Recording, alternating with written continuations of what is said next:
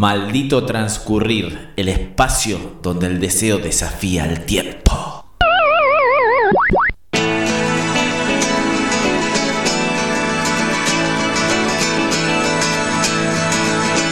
Dicen que viajando se fortalece el corazón, pues andar nuevos caminos te hace olvidar el anterior. Ojalá que Muy buenas noches, terrícolas. Muy buenas noches, oyentada. Esa palabra que me hizo empezar a quererla la negra Verdú cuando se dirigió a los oyentes como oyentada. Así que muy buenas noches, amigues, oyentada. Un nuevo episodio más de Maldito Transcurrir. El espacio donde el deseo desafía al tiempo. Estamos en tiempos pandémicos y muchas cosas no podemos hacer. El programa anterior lo dedicamos a los bares y cafés. Y algo que no podemos hacer, y por lo menos yo y tantos otros deseamos, es viajar. Ser viajeros, no turistas. No está mal ser turista, pero hay una gran diferencia entre unos y otros. Ni una es mejor ni peor que la otra. Es una manera diferente de encarar el viaje.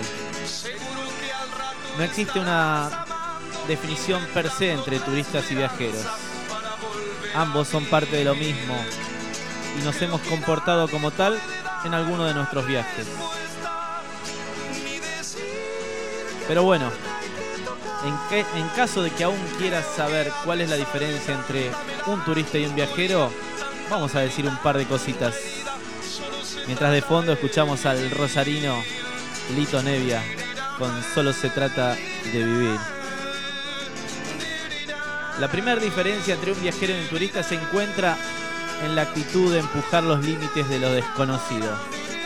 El turista es un observador, verá con asombro las diferencias culturales que existen en los lugares, pero difícilmente será partícipe de ellas. El viajero prefiere encontrar su camino en lugar de seguir el de otros. Arma su propio camino. El viajero evitará tomar los transportes de turistas e intentará hablar con las personas al usar el transporte público. Más que por ahorrarse unos mangos, lo hace porque sabe que el camino es más divertido y más auténtico si se hace así. El viajero viaja para observar las realidades de, vida de los distintos lugares. No siempre los atractivos turísticos o principales museos. Sabe que la mejor manera de ver el reflejo de la vida de un pueblo es usando su medio de transporte o encontrar un camino por su cuenta. En cambio, el turista seguirá rutas predefinidas. Estas rutas fueron en su momento reflejo del comportamiento de las personas que vivieron ahí, pero debido al incremento de viajeros han pasado a ser un atractivo más del lugar.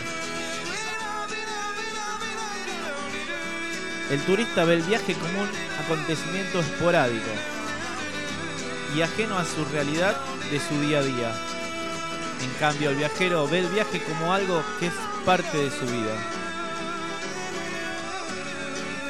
El viajero, aunque no se encuentre viajando, sabe que viajar es en todo momento sin importar el lugar o salir de la ciudad. Cuando se encuentran viajando, saben que al regresar a esa ciudad donde viven será tan solo parte del mismo viaje, ya que eventualmente se volverán a ir a un nuevo destino antes de lo pensado.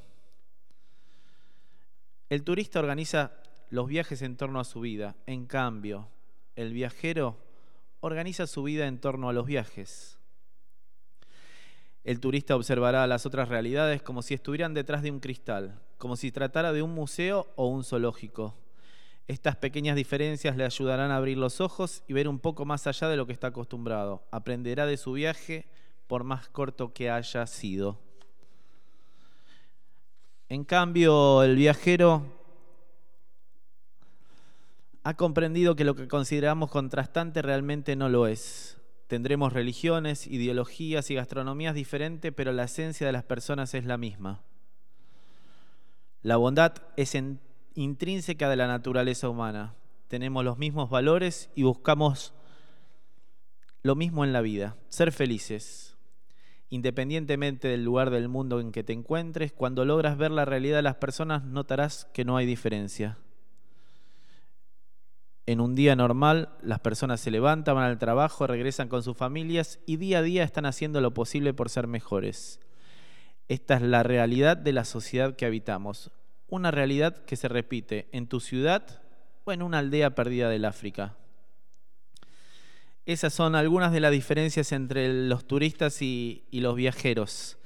En el recorrido del programa podremos ir eh, viendo más diferencias, consejos, historias. Tenemos un montón de, viajeros para entrevistar y, disfrutar de sus relatos, para ir aprendiendo a todos los que nos gusta de los viajes, poder eh, sacar provecho de experiencias ajenas. Vamos a ir recorriendo también música que nombran los viajes y y a los viajeros. ¿eh? Tenemos un programista hermoso. Eh, uno después de un viaje no vuelve igual. Esperemos que después de escuchar este programa también cambien la manera de observar eh, lo que son los viajes y los viajeros y se animen.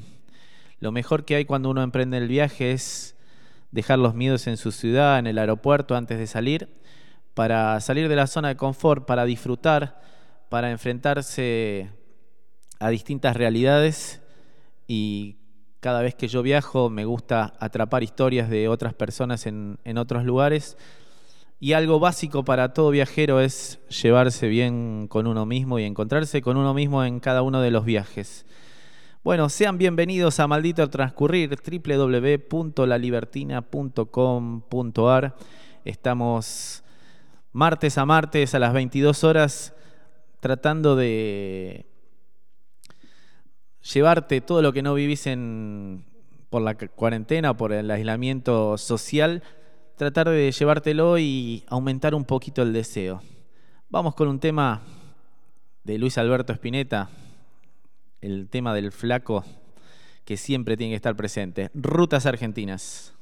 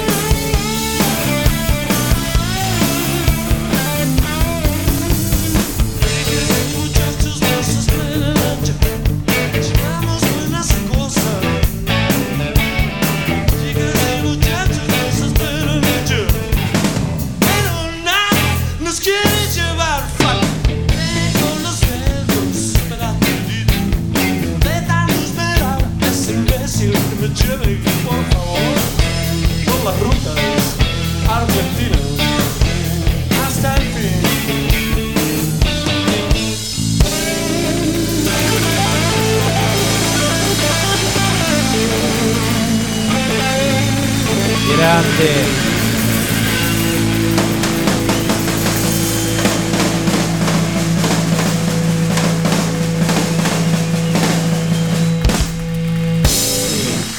El flaco con rutas argentinas.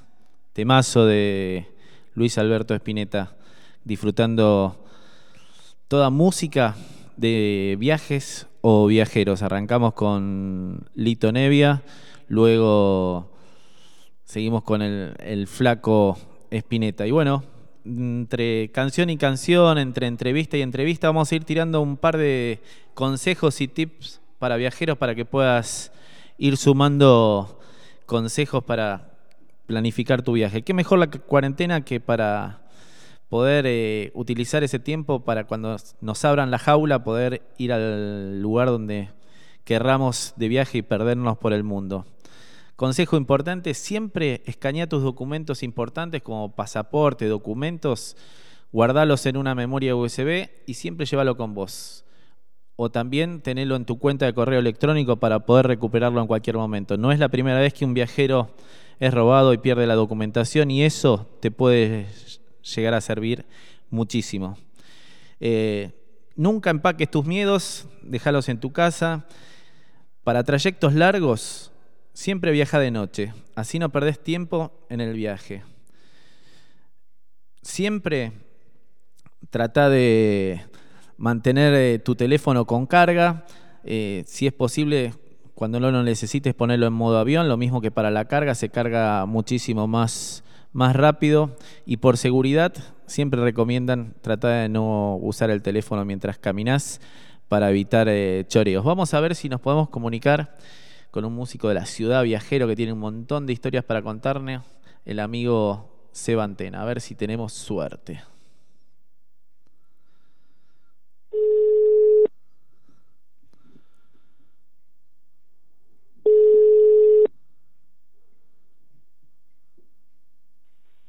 Hola, Diego.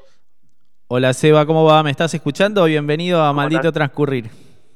¿Qué tal, Diego? Buenas noches, ¿cómo estás? Sí, sí, te escucho bien. Buenas noches a la audiencia. Buenas noches, la idea de hoy es poder exprimirte y sacarte un montón de, historias, anécdotas y aprender de, tus viajes. Uno puede ser viajero en moto, en casilla rodante, a dedo en avión, en micro, en distintas formas, pero también en bicicleta, como lo has hecho vos.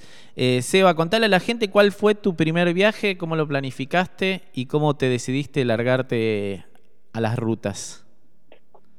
Bueno, eh, el primer viaje que yo realicé fue hace más o menos dos años, o sea, el primer viaje de forma libre, digamos, en el que salí en, busca de la aventura, sin, sin una fecha, sin nada, eh, que digamos que, que también fue eh, cuando dejé mi, mi trabajo, porque yo hace aproximadamente dos años que estoy viajando, no de forma permanente, pero sí yendo y volviendo a mi ciudad. Y el, primer viaje al lugar que al que yo tenía mucho anhelo por conocer fue eh, Machu Picchu. Así que yo me fui a Perú, fue el, primer viaje que realicé también fuera del país. Y en Perú estuve aproximadamente 30 días. Y la verdad que para mí fue una experiencia increíble. ¿Viajaste solo esa vez? ¿Arrancaste a viajar solo? Sí, también, sí, sí, de forma particular, individual. Contale a la gente, antes de viajar, eh, planificás con tiempo el viaje porque existen distintas etapas de disfrute del viaje, que una es la planificación, la segunda es la realización y después es el post viaje que uno lo tiene guardado para toda la vida. Claro, sí, no, yo, yo principalmente y que después también los demás, los siguientes viajes que realicé, digamos, es armar una ruta, eh, o sea, no, no yo no hago mucha planificación, es más improvisación que otra cosa. Armé una ruta de los lugares que quería recorrer y bueno, después sobre la marcha me iba fijando de qué forma llegar a, los determinados lugares. Digamos, eh, Machu Picchu es un destino para viajeros de todo el mundo y, es una de las primeras cosas que, se hacen.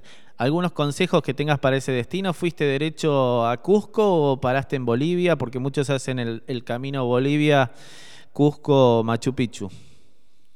Claro, no, yo, yo llegué eh, primero a, Lima.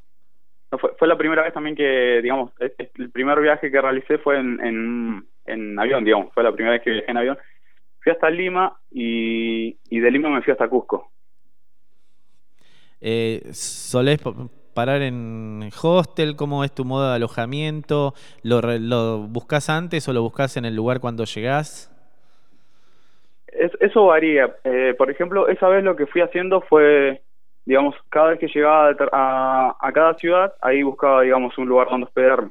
Por lo general siempre trato de acampar o, que, o quedarme en hostel para reducir los gastos.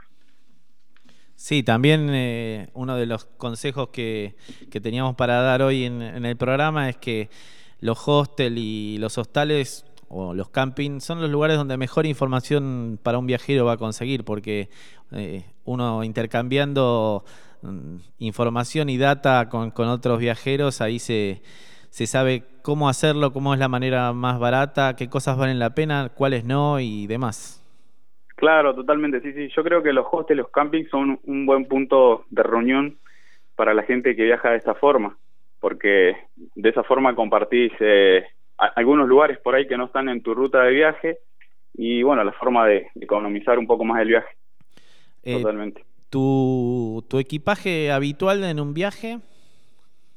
Y yo, yo por lo general lo que llevo es, eh, depende de dónde vaya, ¿no? Si, si es lugares donde hay mucho frío o, o es eh, zonas con, con un clima más agradable, es, es pri- principalmente llevar eh, eh, y viajar de, de, de equipaje liviano. Pero por lo general yo llevo mi carpa, eh, bueno, mi guitarra, hago un poco de música Eh, ¿Pasás la gorra cuando viajás con modo de sustento o, o solo por, por diversión? No, yo ha- hago, digamos, lo, de las do- ambas formas. A veces yo sie- siempre trato de llevar un poco de dinero y bueno, durante el viaje también voy haciendo un poco de música callejera para recaudar, recaudar unos pesos. ¿Y, y tenés algún tip para buscar el lugar donde hacer? Digamos, siempre conviene en una plaza. ¿Tenés algún lugar donde prefieras eh, tirar la gorra y, y poder recolectar dinero o no? Y a mí algo que me funciona bastante es ir a estos lugares, a lo que son cervecerías, restaurantes, pedir obviamente permiso y si me dejan, bueno, comparto unos temas y después busco otro lugar y creo que esa es la forma más efectiva de poder juntar un poco más de dinero.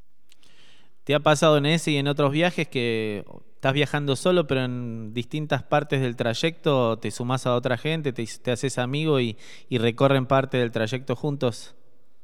Sí, sí, eso me pasa, sí, mu- muchas veces me pasa de, de conocer gente y, y armar y seguir la ruta. Obviamente serían por algunos días, después cada, cada quien sigue su camino, digamos.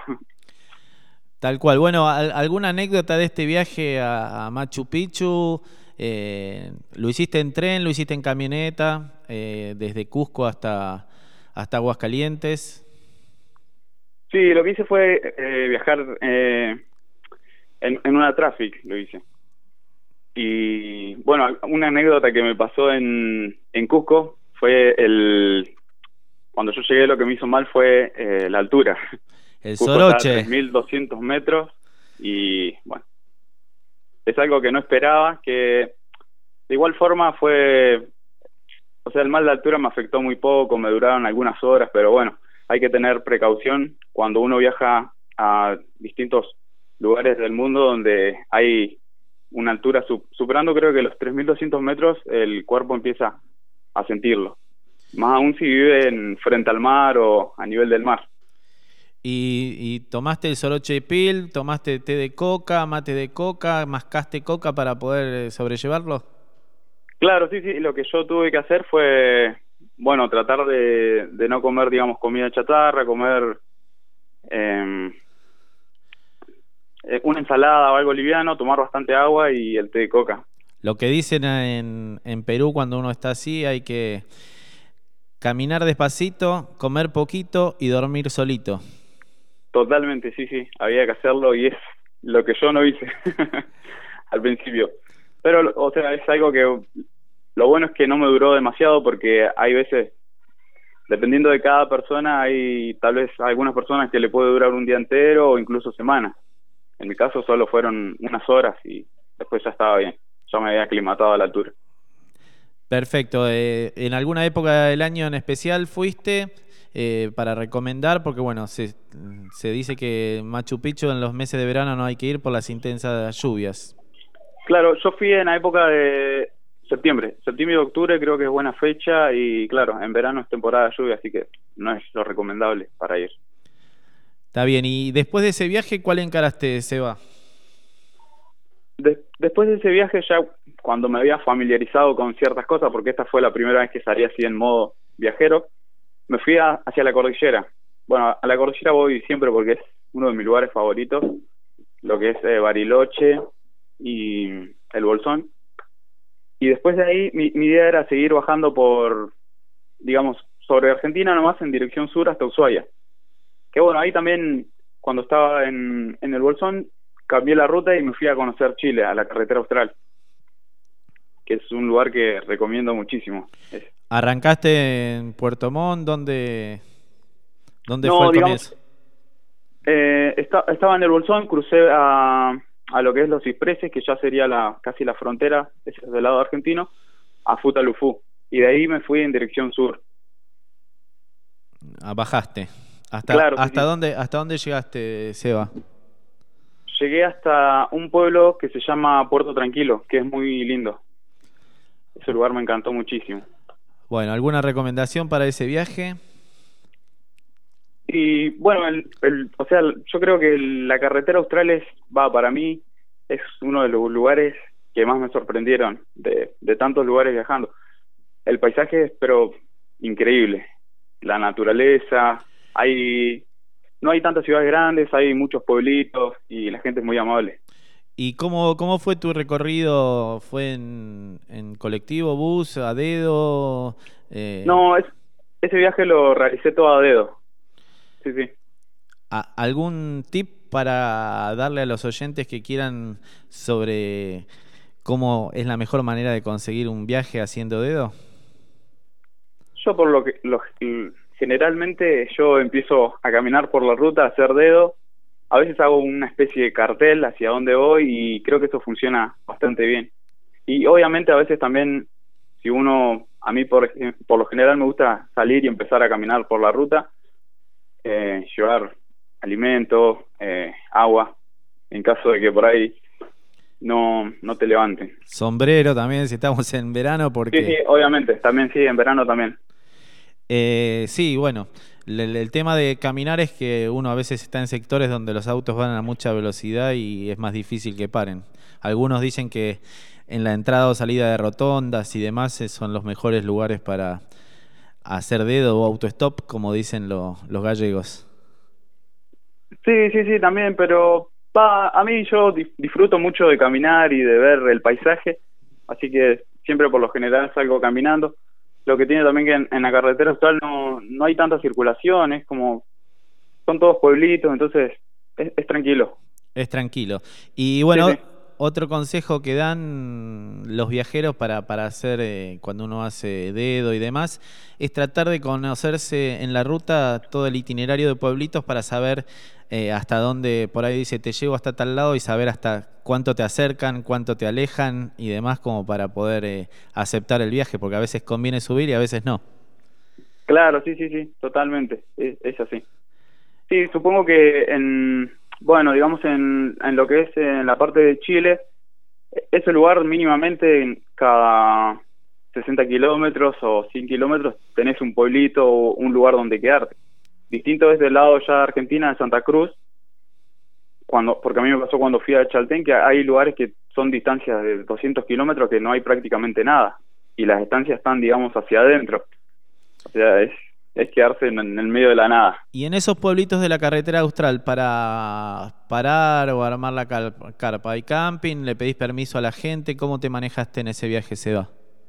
Sí, por lo general siempre me quedo en camping y si no, cuando no encuentro un lugar, a veces pido permiso a la gente y la verdad que, no sé, yo siempre tuve parece, buena suerte y la gente siempre me recibió de buena manera. Sí, digámosle a, a los oyentes que es fundamental la actitud de uno para con los demás cuando uno está de viaje, cuando uno está bien predispuesto y, y pide las cosas como se deben pedir y, y demás, las cosas son mucho más, más fáciles. Hay que sacarse la canchereada argentina, el que no sabemos todos, y, y los viajes van a ser muchísimo más exitosos. Sí, sí, es así, totalmente. Y ahí, eh, ¿qué tiempo más o menos destinaste para este viaje? Perdón, no, no te estoy Eh, escuchando, digo. no, eh, ¿qué tiempo destinaste para este viaje? Ah, bueno, y es- ese viaje más o menos estuve viajando como un mes y medio aproximadamente.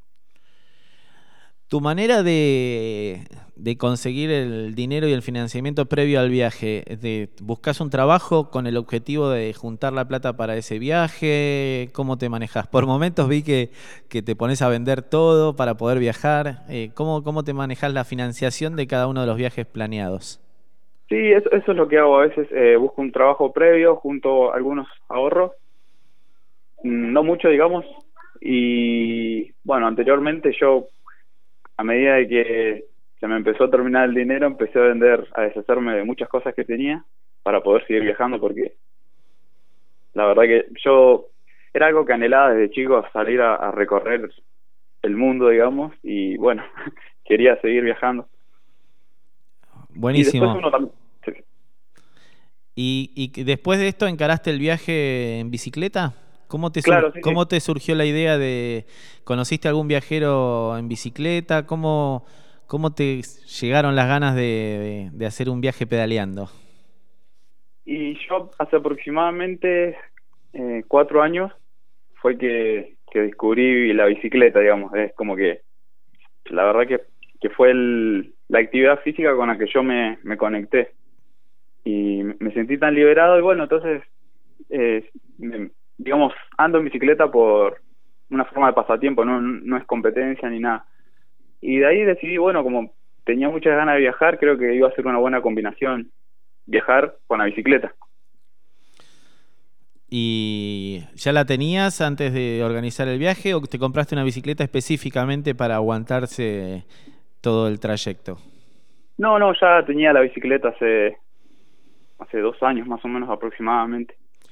Bueno, para ir informándole a la gente, la bicicleta mínimamente, ¿qué tiene que tener para encarar un, un viaje? ¿Alforjas? Eh, ¿Tener alguna característica en especial? Sí, eh, las alforjas, eh, lo que tiene que ver con la- las luces, porque es importante cuando uno viaja en la ruta, los eh, lo que es, es casco, el chaleco Reflectivo. reflectivo, sí, sí. Unas buenas cubiertas también, eh, lo que es las cámaras, los repuestos, las herramientas en caso de que suceda un imprevisto en el camino. ¿Vos te entrenaste antes en la reparación de bicicletas o fuiste aprendiendo en, en el viaje con el kit de reparación?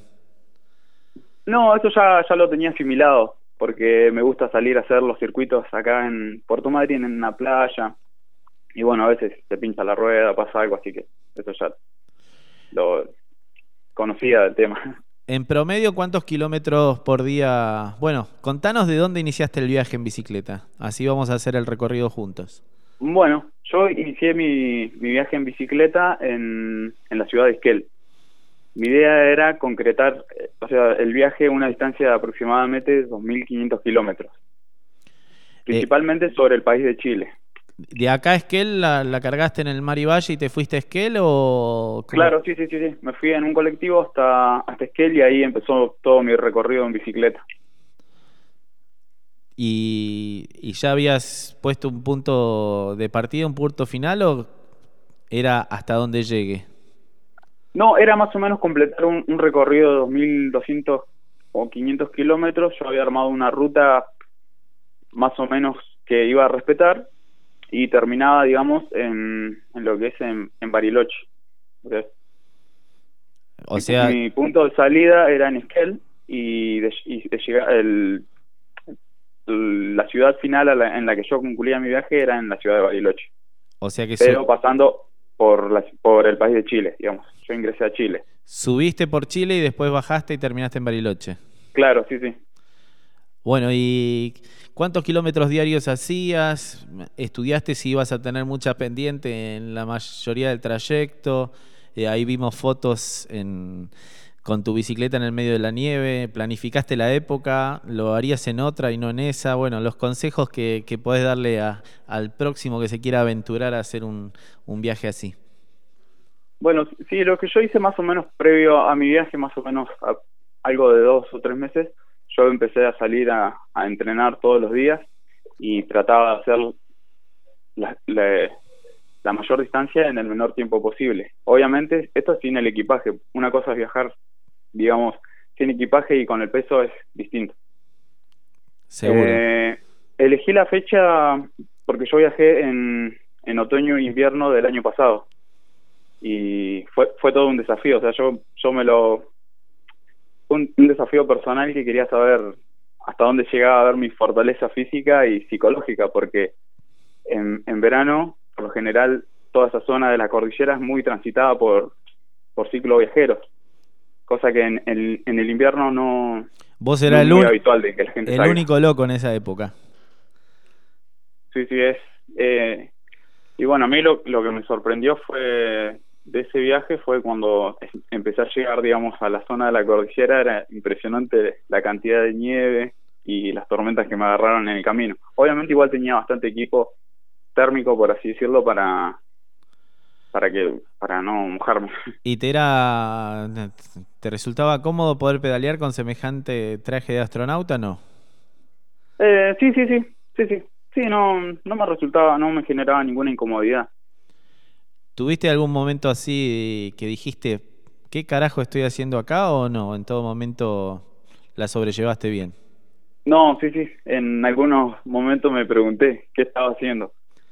Hay un pueblito que se llama Lonquimay, del lado chileno, que está, eh, bueno, a, unos kilómetros está, eh, está la, hay un otro pueblito que está ya más cerca de la cordillera que se llama Icalma, y ese recorrido fue bastante difícil.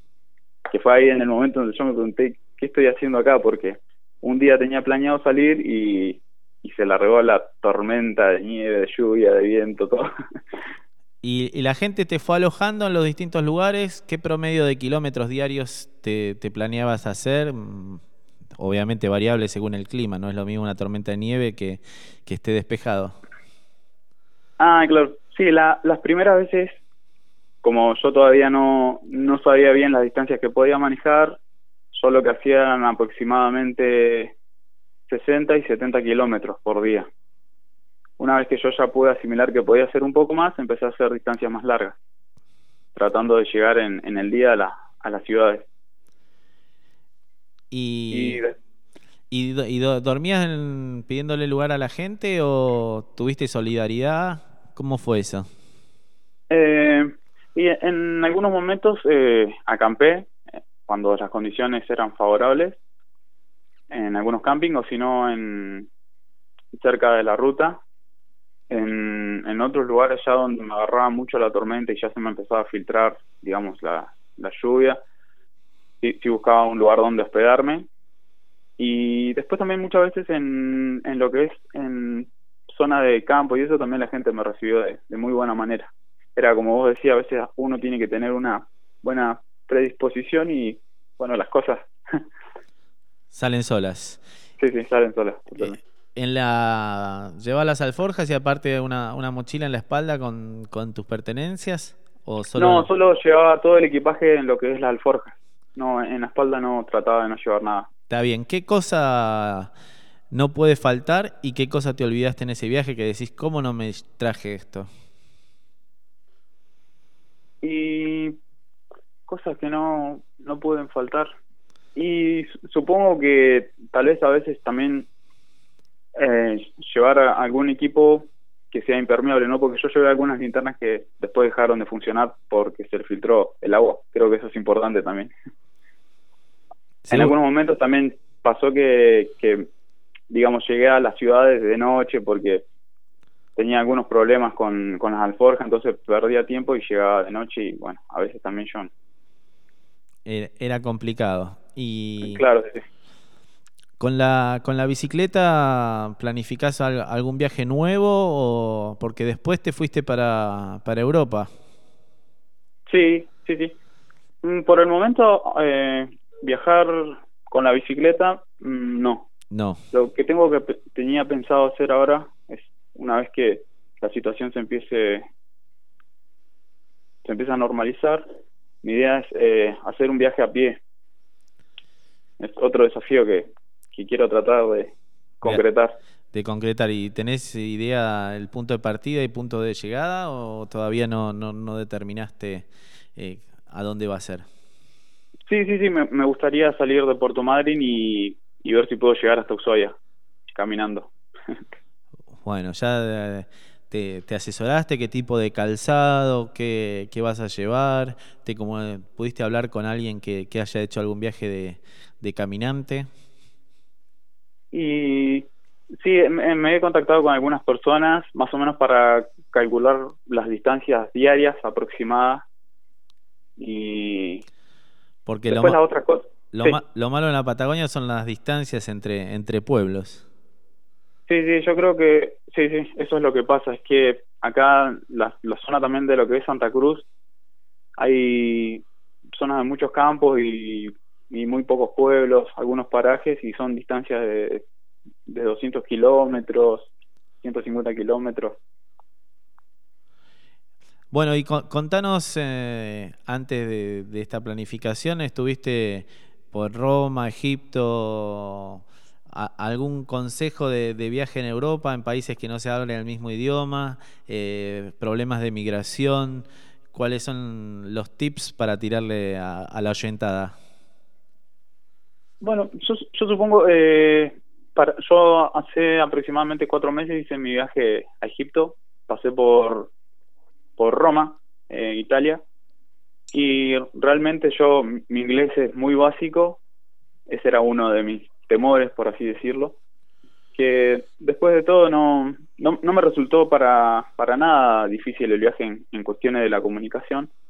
En, en Italia yo hablaba en español y ellos me hablaban en italiano y me entendía a la perfección. Y después en Egipto, eh, bueno, en Egipto lo que me sorprendió es que la mayoría de las personas puede hablar en, en inglés. Entonces eso me facilitó, aún siendo que mi inglés es muy básico. Pero bueno, ¿te pudiste manejar bien? ¿Pudiste ir a El Cairo, las, las pirámides y demás? Claro, sí, sí, sí, pude recorrer los, los lugares que quería y, y siempre también de forma individual. No, no utilicé, digamos, eh, agencias de turismos o... O sumarte a un tour, ni mucho menos. Claro, no, no, pude llegar por, por mis propios medios. Bueno, ah, ¿tuviste algún problema, alguna anécdota para contar en ese viaje? No, la verdad que yo vi- viajando de esta forma mm, nunca tuve un problema, Serio. no sé, en cuestiones de inseguridad o esas cosas, la verdad que nunca me pasó. Eh, ¿Viajás con seguro viajero o te la jugás y vas así nomás? No, nunca usé seguro viajero. Vas a- Eh, a, que sea lo que sea. Sí, pero ahora lo estoy pensando y, y a veces realmente es, es necesario. Así que tal vez el próximo viaje sí averigüe un poco y, y use un seguro de viaje.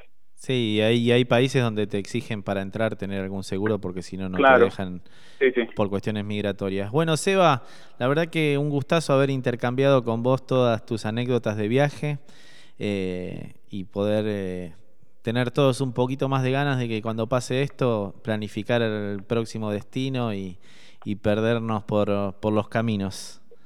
Bueno, Diego, muchísimas gracias por la invitación y bueno, espero que Quería alguna... que quería que elijas, antes de, de terminar la, la charla, algún tema del fondo de los que está grabado que quieras que suena y así lo hacemos sonar a- después de, de esta charla. Ah, bueno, muchísimas gracias. Y me gustaría escuchar el Misterio Sac, ¿puede ser? Sí, es, ahí sales. Bueno, abrazo, inmen- Bueno. abrazo inmenso, gracias por la participación y, y buenos caminos. Bueno, Diego, muchísimas gracias a vos y a la audiencia por escuchar. Buenísimo, bueno, te seguiremos en los próximos viajes. Buenas noches, Seba. Listo. Chao. El misterio de Zack, el fondo, banda. Donde estaba Seba Antena. Qué ganas de viajar, la puta madre.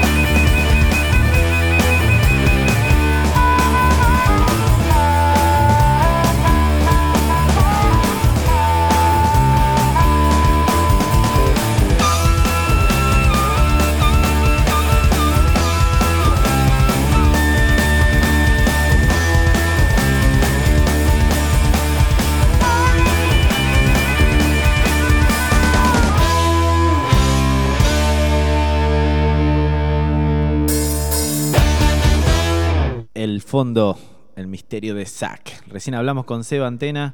Vamos a seguir eh, dando algunos consejos para que puedas viajar de la mejor manera. Siempre está bueno planificar el, viaje, es una manera de ahorrar dinero y tiempo. Eh, mientras mejor conozcas tu destino, más podés disfrutar y aprovechar la, experiencia. Y podés preguntar mejor cuando llegues al lugar. Otra cosa en los viajes, si bien hay que ahorrar, tratar de escatimar para poder eh, recorrer mucho más, siempre está bueno darse un gusto en determinada etapa del, del viaje. Comer en un lugar que te guste o ir a una atracción que realmente eh, disfrutes. Siempre trata de, de no traer los souvenirs comunes, sino las cosas de que identifiquen más a cada, a cada lugar. Trata de no traerte los souvenirs que terminan siendo Made in China de los lugares. No busques lo famoso, busca lo que te guste. Es difícil resistirse a la foto en los lugares más famosos y típicos de las ciudades. Visitar museos conocidos o plazas de los que hablan los libros. Pero en realidad viajar es una experiencia personal y tiene que ver con el gusto. No tengas miedo de salirte del camino tradicional a donde van todos y perderte en las ciudades. Es lo mejor que te puede pasar. Bueno, seguimos escuchando un poquitito de música de, de viajeros y ya vamos con una nota con un viajero en Vietnam. Mientras tanto, Rally Barrio Nuevo nos va a, cantar su canción Mochileros acá en La Libertina, www.lalibertina.com.ar. Si querés dejarnos tu mensaje o tu audio, 280-419-3599. El WhatsApp, 280-419-3599. Rally Barrio Nuevo, Mochileros. Qué hora vamos dando vueltas? No, no, no, a mí no me, a mí no me digas porque el otro, el otro que me dice que muchacho. que me falta la otra cosa que tú no la tienes. Alice, ¿ya no crece? Los caminos me están esperando y estas ansias que no pueden más.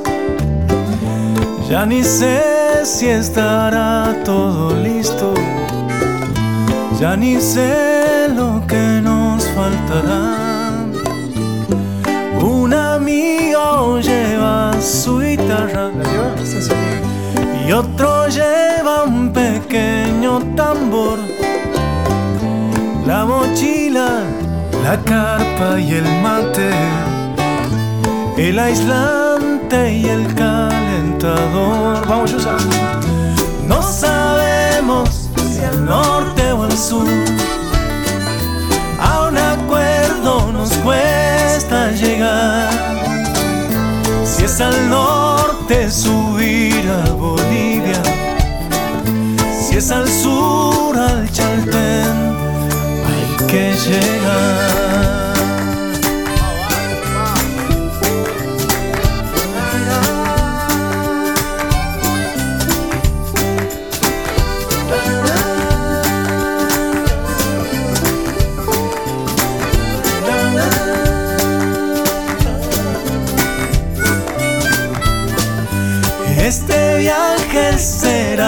Gasolero. Mucha guita no pude juntar, pero intuyo que hay algo sagrado, algo eterno que no he de olvidar. Decidimos por el noroeste para el sur otro año será. Por la ruta nos llevará el viento al misterio de la soledad.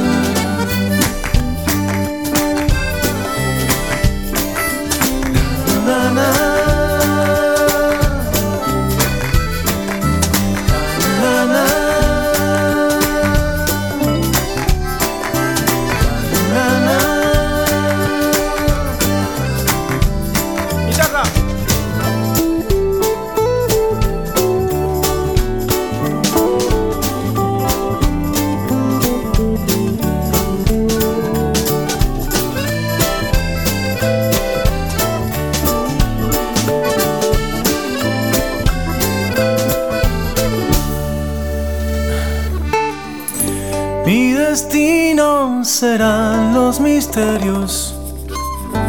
Mi destino será una canción. Mi destino será la memoria de una tierra de fiesta y dolor.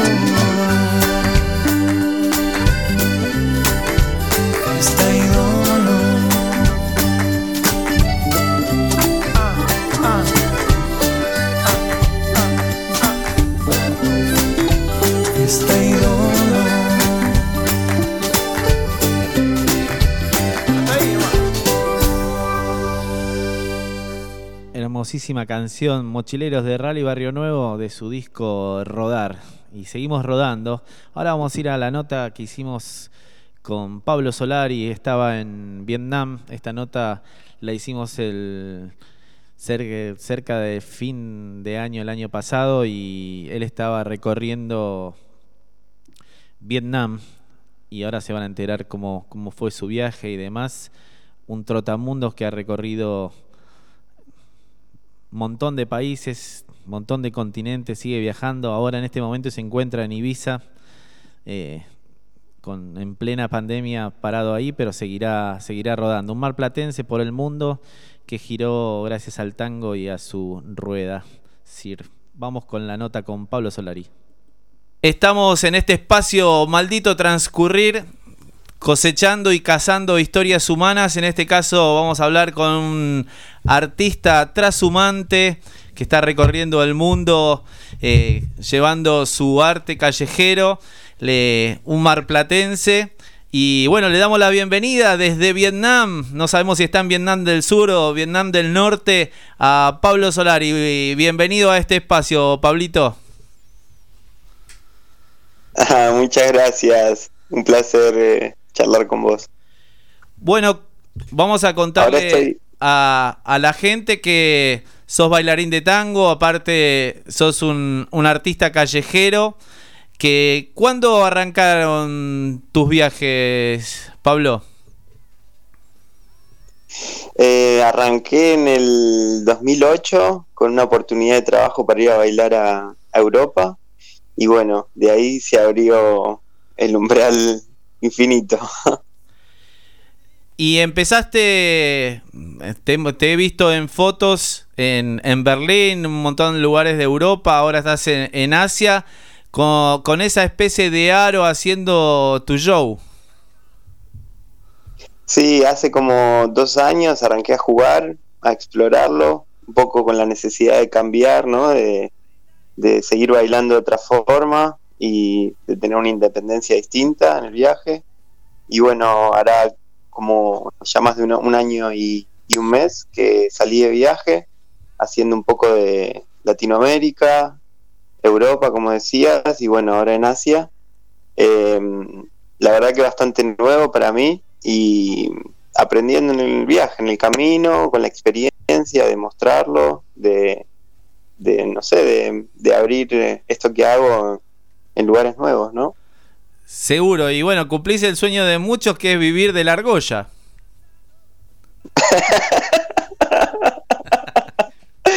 Bueno, una, una forma de interpretarlo, pero um, sí, la verdad que um, desde que comencé a compartir esto en la calle, um, nada, me ha permitido moverme, que es mi forma, y, y también de tener un acercamiento con la gente distinto, ¿no? De, de no solo ser un espectador de los lugares, sino también de generar un intercambio cultural.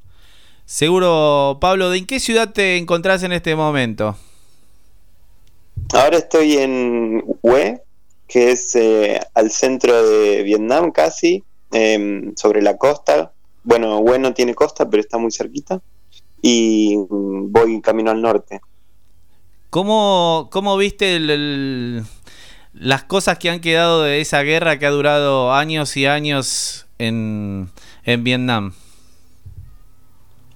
Wow, bueno, yo venía con poco conocimiento, ¿no? De, de la historia que tenía, sí sabía, bueno, que había sucedido todo eso, pero la verdad que no, no venía como tan informado y, explorando algunos pueblitos por acá, eh, se ven búnkers, se ven, bueno, algunos, nada, eh, ropa, pero la gente mm, no manifiesta, por lo menos con, con los viajeros, no manifiesta nada de lo que, lo que ha vivido, ¿no?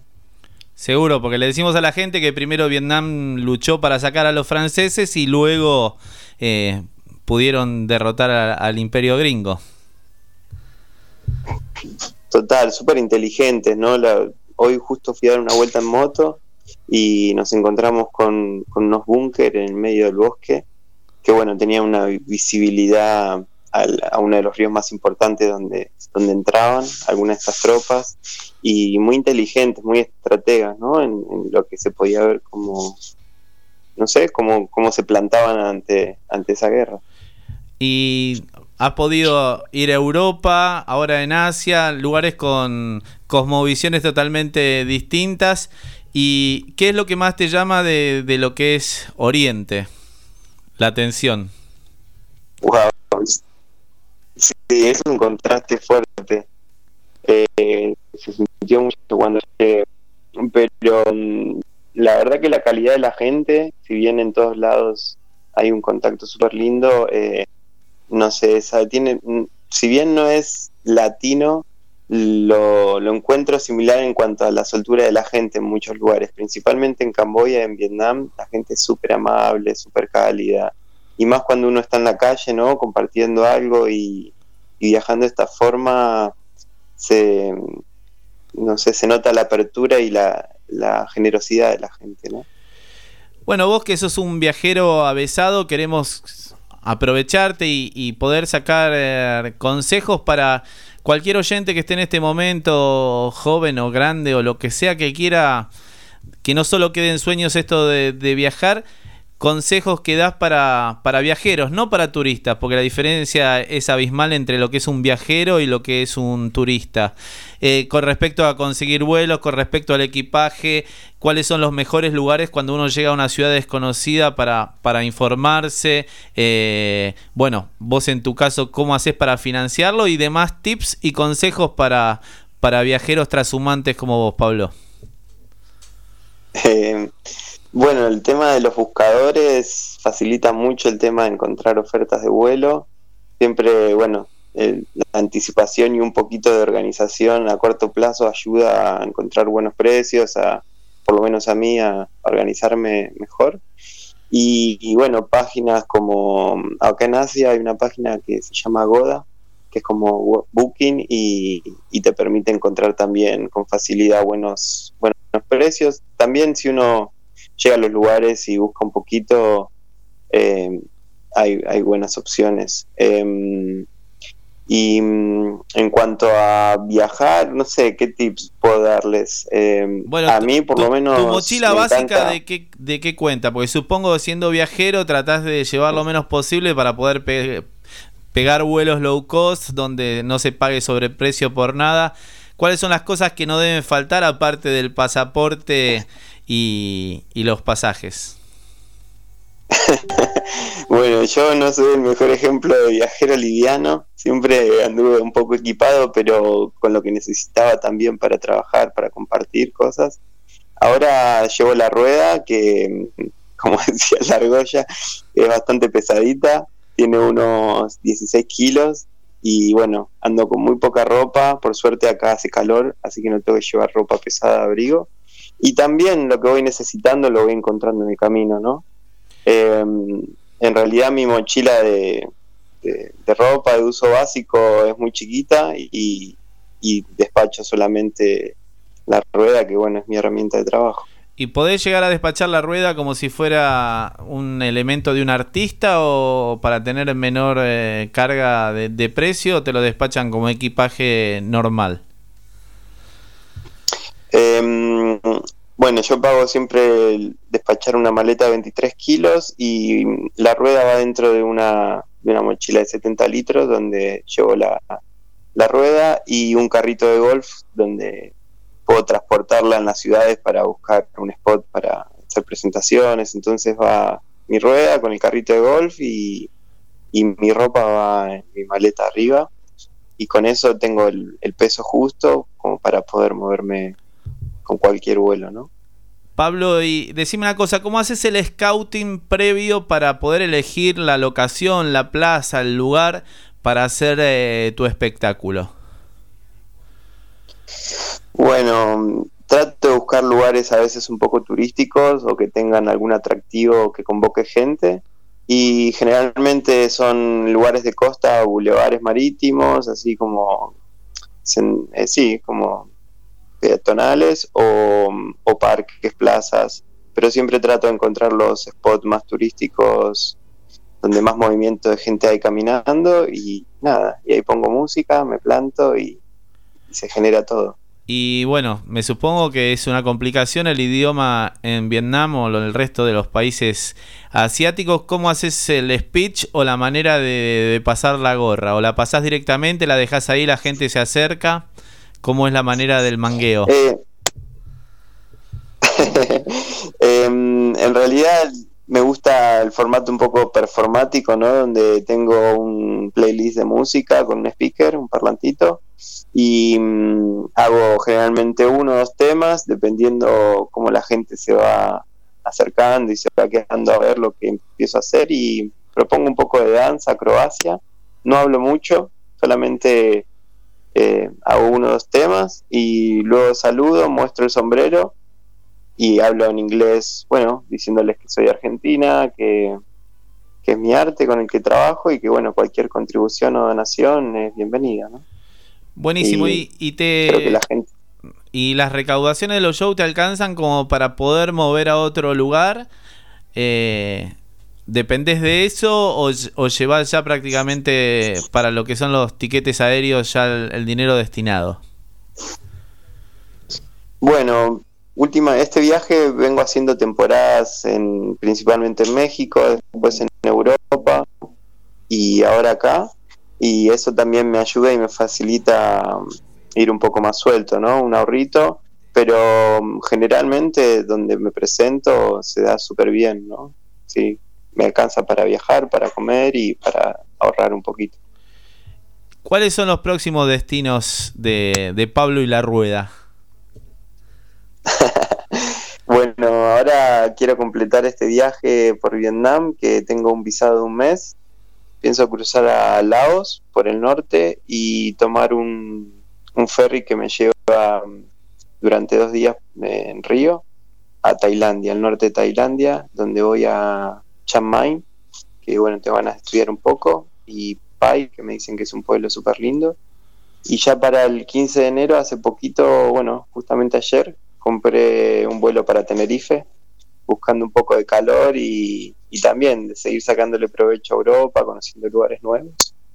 Eh, pero con intenciones ya de volver un poco a Latinoamérica, de volver a hablar español, que, que el inglés o a veces el tema de estar intentando comunicarse agota, ¿no? Un poco. Seguro. El... ¿Pudiste ya estar en, en las dos capitales, Shanghái y Hanoi? Estuve en Phnom Penh, en la capital de, bueno, estuve en Bangkok, capital de Tailandia, Phnom Penh, capital de Camboya, y Ho Chi Minh, estuve, sí, también capital de Vietnam. Eh, voy a Hanoi prontito, llegaré, no sé, como en 10 días, dependiendo de la moto. Dependiendo de la moto, que la compraste ahí, tenés la, te dieron cédula verde, todo, aunque seas extranjero, como para que la gente sepa cómo es comprar un rodado en un país asiático. Bueno, es eh, en Vietnam como que hay varios viajeros que compran unas motos chinas, ¿no? Cuatro tiempos, eh, 100 cilindradas, donde hacen de norte a sur o de sur a norte. Y mm, puedes comprarla por unos entre 200 y 300 dólares. A mí me llegó la oportunidad por comprarla por 70, eh, porque otro viajero, nada, la necesitaba vender y prefería venderme la barata para que siga viajando.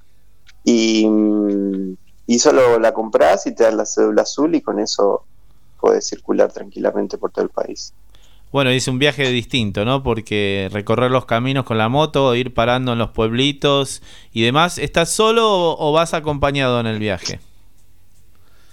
Bueno, el viaje lo, lo arranqué solo, pero la verdad que nunca estoy solo, ¿no? Siempre voy haciendo amigos y por momentos coincidimos con las rutas o elegimos compartir un poco el viaje y después nos separamos con mucha libertad en ese sentido, pero mm, sí, ahora estamos en la moto viajando con una amiga que ella mm, pronto también se va para Tailandia y un poco de Camboya y bueno, esta parte del viaje lo estamos compartiendo en moto.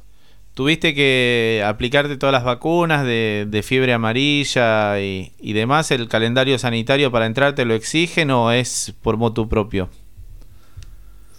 Eh, bueno, yo tenía la vacuna de la fiebre amarilla cuando fui a Brasil ya hace años, que dura como 10 años, y mm, me la pidieron solo entrando a Tailandia, pero en el resto de los países eh, me fui cruzando la frontera por tierra, que quizás no hay tanto control como por aeropuerto, y no me han pedido nada. ¿Y con el tema de, salud, te la jugás o vas con algún seguro del viajero o que sea lo que sea? Atenderte con un- algún chamán vietnamita. bueno, por suerte que sigo cruzando los dedos, nunca me ha pasado nada grave. Eh, este viaje, salud absoluta y, y si no, no viajo con seguros, pero bueno, trato de llevar una vida bastante saludable por nada, por el desgaste que tiene el trabajo que, que elijo y por un- una elección de calidad de vida, pero siempre pueden pasar cosas. Por suerte, nada, no, nunca he sufrido así como cosas muy graves. Pablo, ¿y, y tenés pensado armar algún blog de viaje como para que la gente pueda seguir tu, tu recorrido en algún momento? ¿O es esto, que suceda lo que sucede en el momento, queda para vos tus recuerdos y nada más? Bueno, eh, hay muchas cosas que sí, que quedan en mi recuerdo y... Y otras que son incontables. tiempo, pero- también, también. Pero mm, eh, tengo un Instagram que se llama Rueda por el Mundo con X. Y bueno, ahí voy compartiendo un poco las diferentes performances en cada ciudad y, bueno, por ahora esa es eh, mi forma y si no, a través de Facebook o también Instagram con mi nombre, Pablo Solari, comparto un poco fotos y para la familia, los amigos, para los que no pueden salir, que conozcan estas partecitas del mundo, ¿no? Bueno, y esperamos tenerte en algún momento de nuevo acá en la ciudad de Puerto Madryn, porque bueno, el próximo año no se va a hacer, pero se vino haciendo los últimos dos años pasados, el Risa Fest, que es un festival de artistas callejeros de todo el mundo que, que se congregan acá en la ciudad y son una semana de, de todos eventos de, de circo, de arte callejero, de clown, malabares, bueno, y lo tuyo me parece que... Uy, me encantaría, no sabía que existía ese festival, pero estoy con muchas ganas de volver un poco a visitar la familia, los amigos de Argentina, y por ahí tengo una camionetita con la cama atrás lista para, para salir a la ruta, así que no lo dudes que te veo pronto. Buenísimo, Pablo. Fue un gustazo y para despedirnos te vamos a pedir tantos viajes, la mejor anécdota positiva y la mejor anécdota negativa como para que vos has cosechado en tantos kilómetros de ruta eh, en estos viajes con la rueda o con el tango. Bueno, la positiva, la negativa, que tantas, pero la negativa, ¿qué te puedo decir? Para mí es uno mismo, como el miedo o a veces como la negativa a querer poner el freno de mano a, a lo que se puede llegar a venir, ¿no? Como ese miedo que te, que te frena, eso es como, no sé, no sé si es una anécdota, pero es un sentimiento. ¿Has sido preso Y- alguna vez en algún viaje? No, por suerte no. No, no, preso para nada. no, un viaje bastante tranquilo.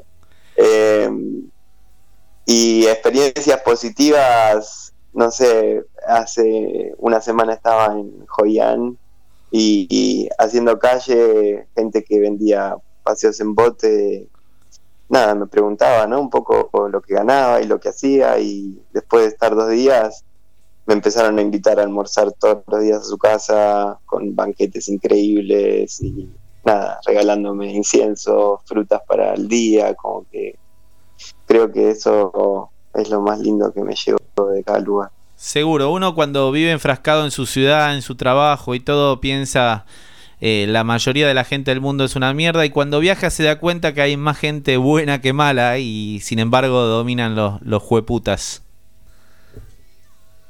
totalmente, totalmente. Pero bueno, creo que también está en cada uno y poner un granito de arena para, para generar otra conciencia. ¿no? No, y siempre creo que, que vuelve, ¿no? Porque eh, ahora te están dando una mano y seguramente cuando estés en tu lugar de origen, en Mar del Plata, donde sea, también si hay algún viajero, tenés la misma actitud, este de ida y vuelta que hay entre, entre los viajeros de, de poder ser solidario con el viaje del otro.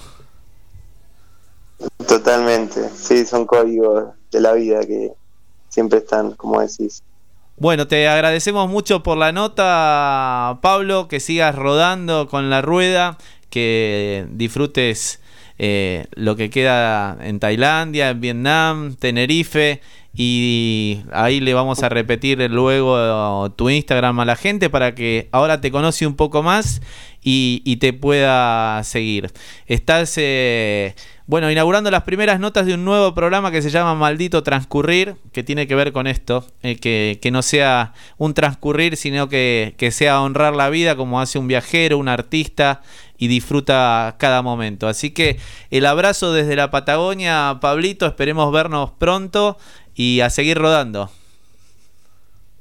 Muchísimas gracias, Diego. Ojalá que, que sigan compartiendo historias lindas y bueno, un placer eh, charlar con vos.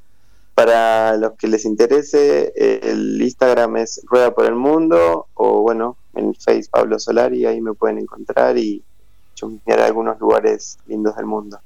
Buenísimo, abrazo grande, te quiero mucho, loco, y, y gracias por acercarte a esta nota. Abrazón, gracias a vos. Qué bueno, muy lindo todo el, el relato de, de Pablo Solari en el medio de Vietnam. Eh, mostrando su arte, juntando experiencias de vida, eh, un gran trotamundo que, que, no para de viajar en todo momento. En este momento está en Ibiza, si quieren seguirlo en Instagram, arroba rueda por el mundo, y van a ver cada uno de los lugares donde ha estado con, su rueda, su espectáculo, y ya planificando su próximo viaje seguramente. Bueno, un par más de tips.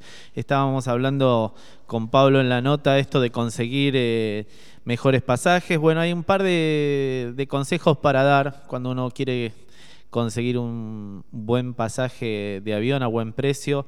Siempre la clave es planificar el viaje con mucha antelación. Ahí se va a conseguir mejores, mejores viajes. Siempre que naveguen para buscar... Eh, eh, pasajes de avión, naveguen de incógnito porque las empresas si no registran el lugar de donde es la búsqueda y nunca bajan el precio que uno le dieron por, por primera vez. Así que siempre en el Google Chrome poner eh, navegar de incógnito y ahí hacer las búsquedas. Y otra cosa importante en los buscadores, eh, poner las alertas, eh, que, que nos llegue un mail cuando baja el precio del pasaje en determinado monto de dinero y, y ahí poder pegar mejores precios, mejores ofertas, evaluar tiempo de espera en relación precio-tiempo y es la mejor manera. Según la gente más avesada en la búsqueda de pasajes, dice que el mejor día para buscar eh, tickets de avión son los martes a las 3 de la tarde, porque es típico que las aerolíneas grandes reduzcan sus tarifas para competir con aerolíneas de, de descuento. Así que eso es un, un tip más que importante eh, para, para, conseguir los, los, pasajes. Lo mismo eh, poder eh, viajar con el equipaje justo, porque las empresas low cost, por cada cosa de más que uno lleva, lo cobran, ahí está su negocio. Así que se recomienda llevar una mochilita de 40 litros que entre arriba, que cumpla con las medidas y ahí llevar todo, para poder ahorrar mucho dinero en, en sobreprecio en las low cost. Así que bueno, veremos qué pasa luego de la pandemia, luego del, del COVID-19 en el mundo, cuántas compañías aéreas quiebran y cómo, cómo sigue todo. Pero no nos, nada nos impedirá viajar.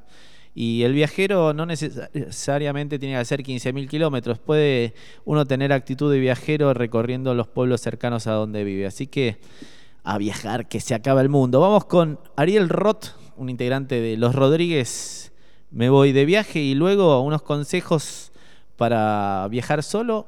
Y después se viene la gran nota de Daniel Klass. Todo esto y mucho más acá en La Libertina, siendo las Las 23 horas, 13 minutos. Ariel Roth. Me voy de viaje.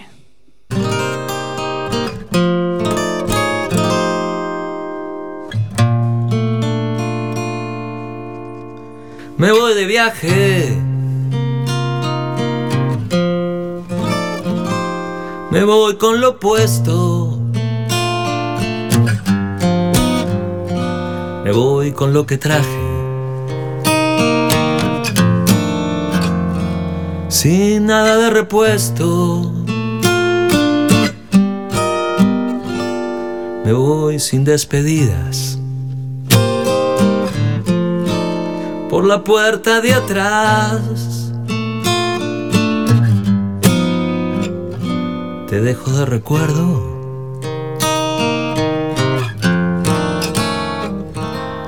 Mi último disfraz. Me voy de viaje a resolver misterios.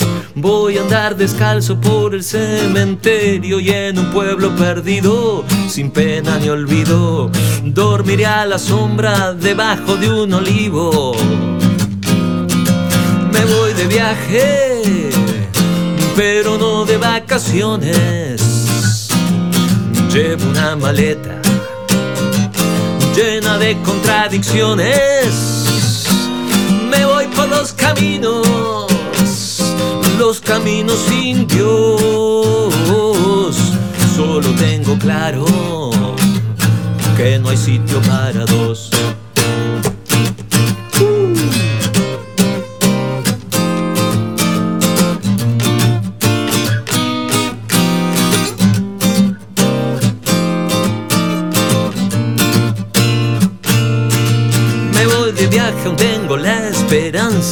De poder ser libre sin pagar fianza y en un pueblo perdido al fondo del camino arderá el recuerdo de un tiempo sin sentido.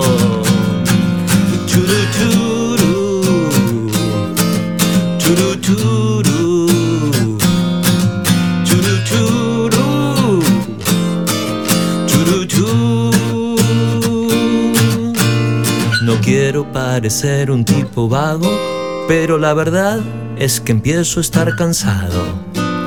Cansado de remar contra corriente, cansado de tirar monedas a la fuente. Un centavo y otro centavo. Nací para ser libre, no para ser esclavo.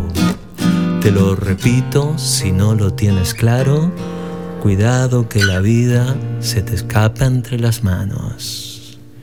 Churu churu, churu churu, churu churu.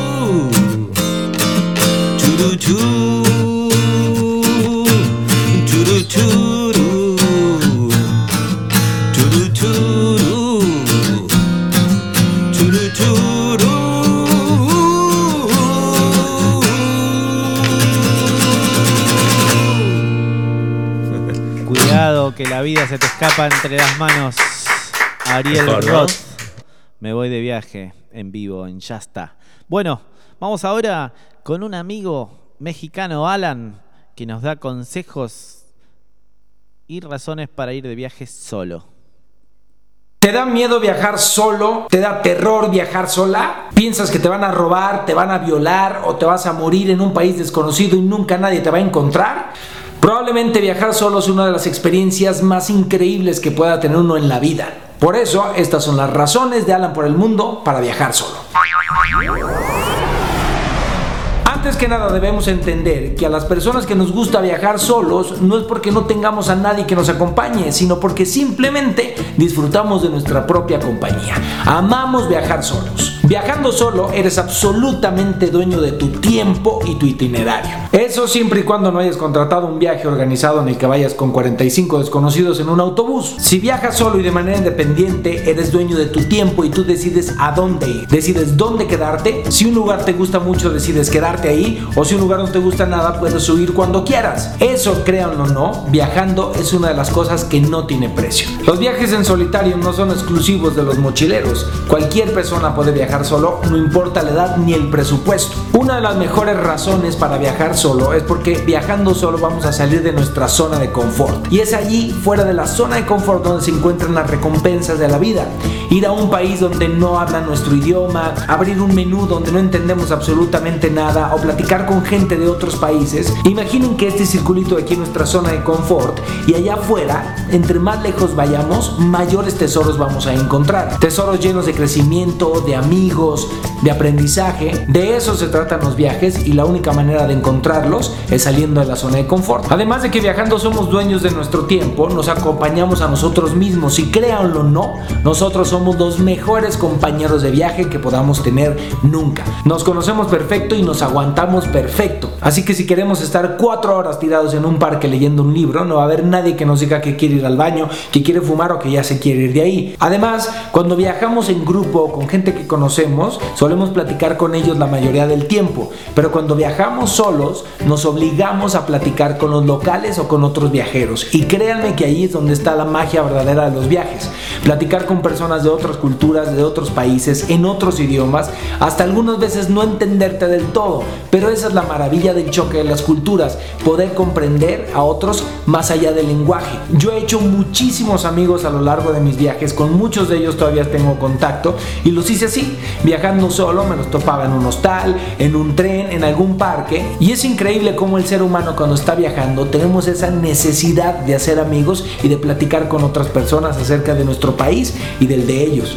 Digo, no quiere decir que cuando no viajas solo no puedas hacer amigos, pero no sé qué pasa cuando uno está viajando en solitario que se vuelve uno más amistoso y a veces te entra la ansiedad por platicar con alguien y es así como inicias una amistad que puede durar para siempre. Además de poder platicar con los locales o con otros viajeros, lo más importante es platicar con nosotros mismos. Pocas veces nos damos el tiempo de estar con nosotros, de platicar con nosotros, de escucharnos. Y viajando solos tenemos muchos momentos para hacerlo, además acompañados de una escenografía impresionante. Al viajar y ver lugares de extrema belleza nos sensibiliza y nos encontramos con una parte muy profunda de nuestro ser que pocas veces logramos encontrar. Es ahí cuando surge el poder transformador de los viajes, cuando nos adentramos en nosotros mismos y empezamos a comprender cosas que ni nosotros sabíamos que comprenderíamos. Empezamos a apreciar los silencios y amamos estar con nosotros mismos, lo que se convierte en una experiencia completamente espiritual. Para la gente que le preocupa el tema de la seguridad y la conectividad, son otros tiempos. Gracias a Dios vivimos en el 2014, donde la tecnología está todo lo que da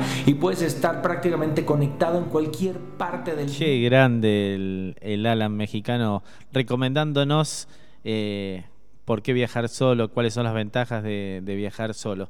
Bueno, vamos a ver si nos comunicamos con nuestro amigo Daniel Klaas. Vamos a tratar de hacer el llamadito de cada martes a ver qué nos trae Daniel Marcelo desde el hemisferio norte. Vamos a hacer el llamado en este mismo momento.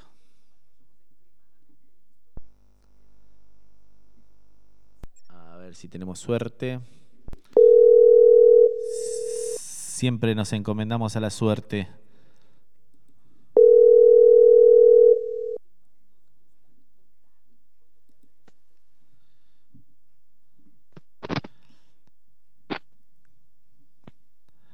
Hola. Hola. Si no vamos con. Bien, ahí, ahí, medio entrecortado. Siempre que comenzamos la comunicación ahí va medio difícil, después agarra bien. Muy buenas noches, Daniel Marcelo Clas. ¿Cómo andás, Diego? ¿Cómo está toda la audiencia de la Libertina de Maldito Transcurrir? Qué lindo momento este. Qué ganas de irme de viaje, la puta madre. Sí, la verdad que Diego, me estás haciendo sufrir con este programa, este pibe de, de, de Vietnam. me hizo recorrer unos lugares aparte que en mi vida me, me imaginé. Me parece que increíble todo lo que contó. Bueno, como, como dicen todos los viajeros, hay que dejar los miedos en el aeropuerto y salir a disfrutar, salir de la zona de confort y es la mejor manera de, de, de poder disfrutar la vida de viaje. Muy de acuerdo con eso, Diego. Hay que arrancar nomás. Pero bueno, No es cuestión de dinero, es cuestión de planificar. Siempre los viajes se- financian, se ven la manera de llegar y, y bueno, tratando de, de ahorrar el mango, ganarlo y, y seguir camino. Sí, aparte de esto fue cambiando, Diego, nosotros ahí cuando teníamos hace unos años, éramos más pendejos, no, no, no se me cruza por la cabeza todas las maneras que hay para viajar ahora, en este momento. Hay tantas posibilidades, está buenísimo. Me, como enca- cambia todo me- para me mejor. encantó la frase de más pendejos. Es verdad, seguimos siendo, antes éramos más, ahora somos un poquito menos. Claro, pero somos pendejos, digo, eso se llama el alma.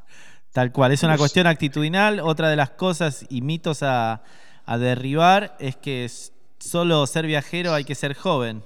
Eh, para nada. ¿Eh? No es... eh, Totalmente, Ni- totalmente. ni viajan solo los millonarios, ni viajan solo los jóvenes. Eh, yo me he cruzado eh, un montón de viajeros de, de un montón de años y siguen disfrutando. Y hay gente que se jubila y de repente se da el gusto de su vida y vende su casa y emprende un viaje por el mundo y, y- y su hogar es el mundo. Tal cual. Diego, y otro tip, recién estabas hablando de los tips, que no, cabulero, eh, sacar pasaje los martes 13 o los viernes 17, esas fechas, eh, tenés muchas posibilidades porque mucha gente no saca y hay más opciones de, de- ofertas. Seguro, seguro, esa es una, una buena. Igual lo que dicen todos, no sé por qué, pero el martes a las 3 de la tarde es el mejor momento para, para buscar el pasaje, ¿eh? no, no que sea la fecha de, de viaje, pero si a eso le sumamos que sea un martes 13 o un viernes 13 o un 17, para los cabuleros es fantástico. Es fantástico, claro, exactamente. Yo me acuerdo que viajé en avión el, el- cuando cambiaba el año del 2000, el efecto, el efecto 2000, El y el viajamos 2K. con Vero solos, solos, exactamente, viajamos solos en el avión, prácticamente. Bueno, ahora veremos en qué termina la, la industria aeronáutica y de viajes, de empresas de viaje con todo esto, ¿no? Esperemos que, que se recomponga y se pueda seguir eh, viajando sin problemas. Ahora el mundo está detenido, pero eso no quita que uno ya empiece a planificar un próximo viaje, un sueño. Está bueno lo que hablaba con Seba al principio, esto de eh, las tres etapas de un viaje, que es la previa, donde uno se sienta, busca información, planifica, ve, ve qué lugares durante el viaje, lo que disfruta en el momento y el post viaje que queda para toda la vida. eh, eso es impagable. Totalmente, el viaje se disfruta de por vida. Y otra cosa que, que me gustaba hacer cuando, cuando llegás a una ciudad, tomarte un, un transporte público y dar, y dar como toda una vuelta. Tomarte en una terminal, dar toda la vuelta por la ciudad y terminar en el mismo lugar. Y con el transporte público generalmente va por todos los lugares que vos, no, los que no son turísticos. Y te da una, un pantallazo de lo que es la ciudad. Un city Eso tour está bueno también hacer. para ratas. Barato y casero, exactamente. Buenísimo. Contanos la nota que has conseguido para el programa número 6 de Maldito Transcurrir, Dani. Bueno, es alguien que conocí, que conocí ah, en Miami y bueno, no, me- no quiero repetir lo que van a escuchar la nota, es alguien que por supuesto elegí para, para esto porque estaba seguro de que en sus venas está el ADN del, del viajero. Es alguien que siempre so- viajó y soñó con viajar, estuvo viviendo en varias partes del mundo, pero bueno, él lo va a contar ahora en la nota, Diego. Se llama Alejandro. Bueno, la nota de Dani a Alejandro, disfrútenla y bueno, termina la nota y nos saludamos, Dani, y comentamos la nota. Abrazo y va- soy todo oídos. Bueno, Dieguito, eh, como todas las semanas, eh, me toca presentarte a alguien. Así que hoy te quiero presentar a vos y a todos los oyentes de, la- de Maldito Transcurrir, a Alejandro. Es una persona, un amigo que conocí eh, cuando estuvo viviendo aquí unos años en Miami y enseguida me di cuenta que eh, por sus venas corría el ADN de- del viajero. Yo creo que en su momento eh, lo conocí cuando él intentó ese, ese plazo de tiempo donde intentó adaptarse a la ciudad, pero creo que fue más fuerte que él y desde que desde ese momento soñaba con volver a Argentina, a su Mendoza natal, en moto. Así que bueno, vale, te presento, te dejo eh, para que todos los oyentes te conozcan y contarles un poquito de qué se trata ese, ese bichito cuando yo digo que él tiene el ADN de viajero. Hola, ¿qué tal? Bueno, mira, yo la verdad que es algo que te pica. A mí me picó cuando tenía 20 años, eh, que tuve una moto antigua, una moto que era una Royal Enfield, una moto inglesa de 1948. Y con esa moto eh, yo había soñado a los 20 años viajar desde Mendoza hasta Alaska. Ese había sido mi sueño de juventud. Y bueno, después la vida me llevó a, a viajar, no en moto, sino que eh, a vivir a Chile. Estuve nueve años viviendo en Chile. Eh, durante el tiempo ese fui papá, eh, tuve variadas actividades, hasta que, bueno, ya cuando mi hija fue independiente y yo tuve algo de 45 años, en el 2013 se me, se me dio por viajar a Europa. Así que estando en Europa, eh, eh, lo único que quería hacer yo era trabajar para poder ahorrar y después viajar. Así que siempre ese ha sido mi leitmotiv, digamos, el, el- el lema que, que me inspira es eh, trabajar, ahorrar y viajar. Eh, lo hice en Europa, durante el tiempo que estuve acá, eh, cada fin de semana me recorría un destino distinto. Me tomaba un avión, me iba a Barcelona, me iba a Francia, me iba a Inglaterra, estuve en Islandia, eh, conocí también Estocolmo, Suecia, eh, Alemania, Stuttgart, Berlín. Y, y bueno, el viajero tiene, tiene eso. Conocí todos los blogs de viajeros que hay habido y por haber, eh, desde los SAP hasta, qué sé yo, películas de Marco Polo, de los Apeninos a los Andes, eh, eh, toda la, la información que uno puede recopilar. Ale, ¿qué, es eso? ¿Qué es, pero antes que sigamos, ¿qué es, qué es, eso- qué es lo bueno o si tiene algo malo de viajar? O sea, ¿qué, qué, qué, es- qué pensás que podés haber perdido en tus momentos de viaje o haber ganado? Eh, yo creo que ganar, ganas siempre. Ganar, ganas siempre. Eh, porque ganás en experiencia, ganás en, en aprendizaje, en, en trato, en, en- en aprender a reconocer a las personas. Y lo que sí perdés es un poco el arraigo. Eh, yo, bueno, mi nick y, mi página que tengo en Facebook es Nómade, como nómada, pero nómade, por una cuestión de género, nada más, así la hice. Eh, y, bueno, yo nunca tuve mi propia casa, hasta que hace poquito en Mendoza lo conseguí y tengo mi propio techo, pero mm, eso no me impidió volver a viajar en esta oportunidad. Entonces, eh, eso es lo, lo único malo o feo que tiene. Es la tristeza a veces de, de que querés tener al lado a tu gente y no la tenés. Pero hoy en día, como está tan globalizado todo, eh, haces un clic y tenés ahí a la persona que querés tener. Así Ale, que, por vos- otro lado, Vos desparramaste cultura gastronómica argentina en, en Europa, ¿no? Es un gran, vamos a contar a la gente que hace unas empanadas argentinas espectaculares, unas pizzas también. Así lo conocí yo acá, acá en Miami. Y mientras Sí. estabas en Europa, vos te imaginabas que de repente ibas a vivir en esta- el próximo destino fue Estados Unidos, ahí donde te conocí. ¿Vos ya imaginabas Sí. que ibas a venir para acá? Y que se No. iba a dar lo que después se dio de cruzar toda América, de volver a Mendoza en moto. Sí, no, no, no, no. Acá, bueno, en, en Europa llegué a Bélgica, una ciudad bastante inhóspita, fría. Eh, el idioma me trató muy mal porque se habla holandés, que yo no casaba una. Eh, pero de pronto voy caminando veo un lugar que dice Bar Buenos Aires. ¡pum! Y ahí el mundo volvió a, a girar para mí, porque mm, eh, le hice probar al dueño mis empanadas y le encantaron, así que me propuso un estilo de sociedad.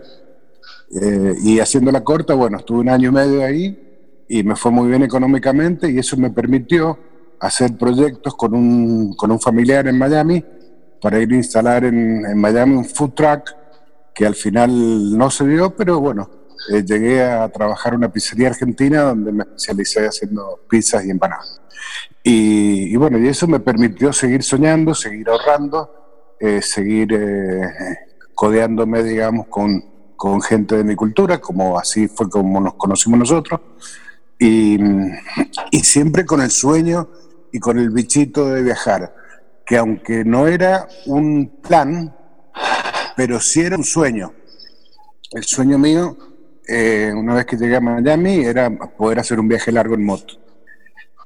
Es esto, es lo que te atrapa. Yo me acuerdo, me acuerdo, Ale, cuando nos conocimos las primeras charlas, siempre hablábamos, hablábamos de, de viaje. Por eso digo que, que enseguida me di cuenta que vos en tu sangre tenías esa genética, ese ADN que en el programa de hoy estamos tratando de, de descifrar, ¿no? Y, y Sí, vos sí, sí, me ¿cómo era tu acuerdo. relación con las motos? ¿Por qué el sueño con la moto y después de lo que vino después? ¿Cómo era tu, tu vos pensabas, ya habías tenido motos, soñabas con tu Bueno, porque sí, sí, como te conté, desde, desde los 13 años yo tuve motos y, y- y a los 20 tuve esta moto que para mí era, era única y con, que con esa moto yo quería viajar alrededor del mundo y llegar a Alaska. Eh, entonces, bueno, cuando estuve en Estados Unidos, dije, ok, no pude hacer de Mendoza a Alaska, pero sí puedo hacerlo a la inversa. Y, y aunque sea desde Miami hasta Mendoza en moto. Y bueno, eso se, se concretó después de conocer gente, que incluso conocimos gente en común. ¿Te acordás que llevaste un día vos, vos o no me acuerdo quién del grupo, llevó unos chicos, una pareja a la playa, los asados que hacíamos, eh, que venían Sí. viajando también? Sí, que hicieron el viaje a la inversa, hicieron Buenos Aires, Alaska. Claro. Eh, y que tuvieron que dejar el vehículo y volverse en avión y fue todo un tema.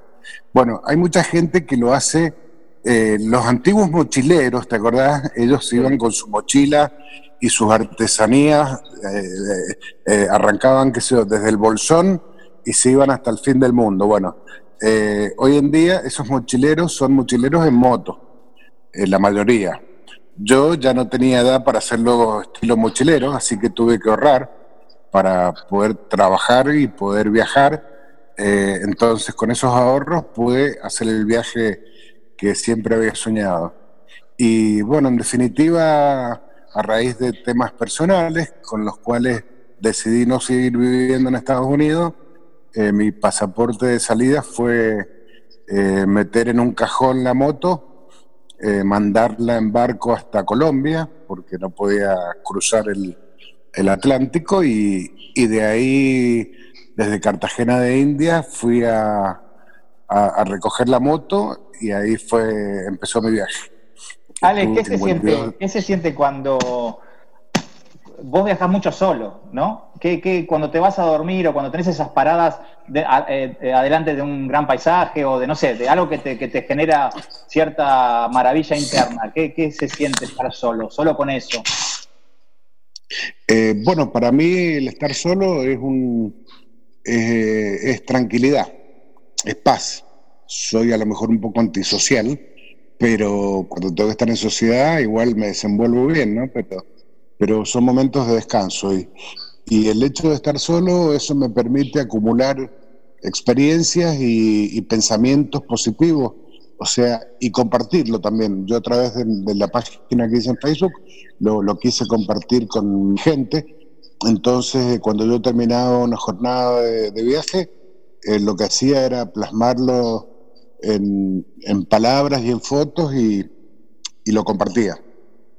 Así que eh, la soledad del viajero sí es algo que, a, mu- a mucha gente lo, desa- lo desanima, pero yo con la gente que conocí a través de, mi grupo de motos, bueno, porque a todo esto, eh, yo estando en Miami, me asocio a una agrupación motera que está en todo el mundo, que se llama LAMA, que es Latino American Motorcycle Association. Y esa agrupación tiene más de 20.000 socios en todo el mundo y fundamentalmente en Sudamérica eh, tiene muchos socios. Entonces, en Colombia yo llegaba a un sitio y de ahí ya me derivaban a otro, me daban un teléfono, me decían, mira, mañana te van a estar esperando en tal parte. Entonces, eh, bueno, yo iba a ese lugar y me hacían conocer, me hacían conocer la gastronomía del sector. En muchos lugares yo ofrecía mis empanadas. eh, La en un- cultura en una- gastronómica argentina. Claro, sí, fue, fue la ruta del sabor. Te convirtió en tu familia, digamos. Fue tu Sí, familia. Es y tu sí, familia. sí, sí. Sí, sí, sí, la ama hoy actualmente sigue siendo mi familia. Ale, Ale Eh, para, para, para ir, este, obviamente me pasa todos los martes que estas, estas entrevistas dan para hacer las, eh, programas especiales, pero bueno, contame la anécdota, si te acordás de alguna, de todos estos viajes, desde tus 13 años hasta los jóvenes tempraneros cincuenta y tantos que tenés ahora. La, si te acordás de algún momento muy especial. Eh, sí, sí, sí, sí, algo que nunca me voy a olvidar, que para mí fue, eh, fue muy importante, fue eh, cuando conocí Normandía, cada vez que, que me acuerdo me emociono mucho, porque yo iba, en ese momento no iba manejando, fuimos con dos amigos eh, desde, desde Bélgica, eh, decidimos ir a Francia eh, un fin de semana de paseo y fuimos a Normandía. Queríamos, yo personalmente quería conocer Omaha Beach, que fue donde fue el desembarco de los aliados el, el- día, el día D, en, en agosto de 1944, eh, que le costó muchas vidas al ejército de Estados Unidos y, y de Francia y de Inglaterra, los aliados, eh, todo por la idea de defender la libertad de Europa. Eh, bueno, eh, el día que conocí Normandía y atravesé el puente de Normandía, eh, llovía y yo saqué la cara por, por la ventanilla y, y la lluvia se confundía con mis lágrimas. Así que esa es la, la anécdota eh, que siempre tengo en mi, en mi mente. Me encantó. El, hecho de haber conocido Normandía. Me encantó. Ale, Sí. eh, soy de los que creen que todas las, todo lo que nos pasa en la vida, la- las personas que, se que nos vamos cruzando, eh, aunque esas relaciones duren una hora, un día, un mes, un año o toda la vida, por algo pasa, por algo pasa. Así que me encantó, me encantó hablar con vos. Mira, y, al- y algo más, algo más, te cuento. Yo viajé 52 días eh, en moto. Todos los días hacía una ruta. Eh, hubo una semana que me tuvieron secuestrado en, en la casa de un personaje porque eh, querían montar una parrillada argentina que yo les enseñara.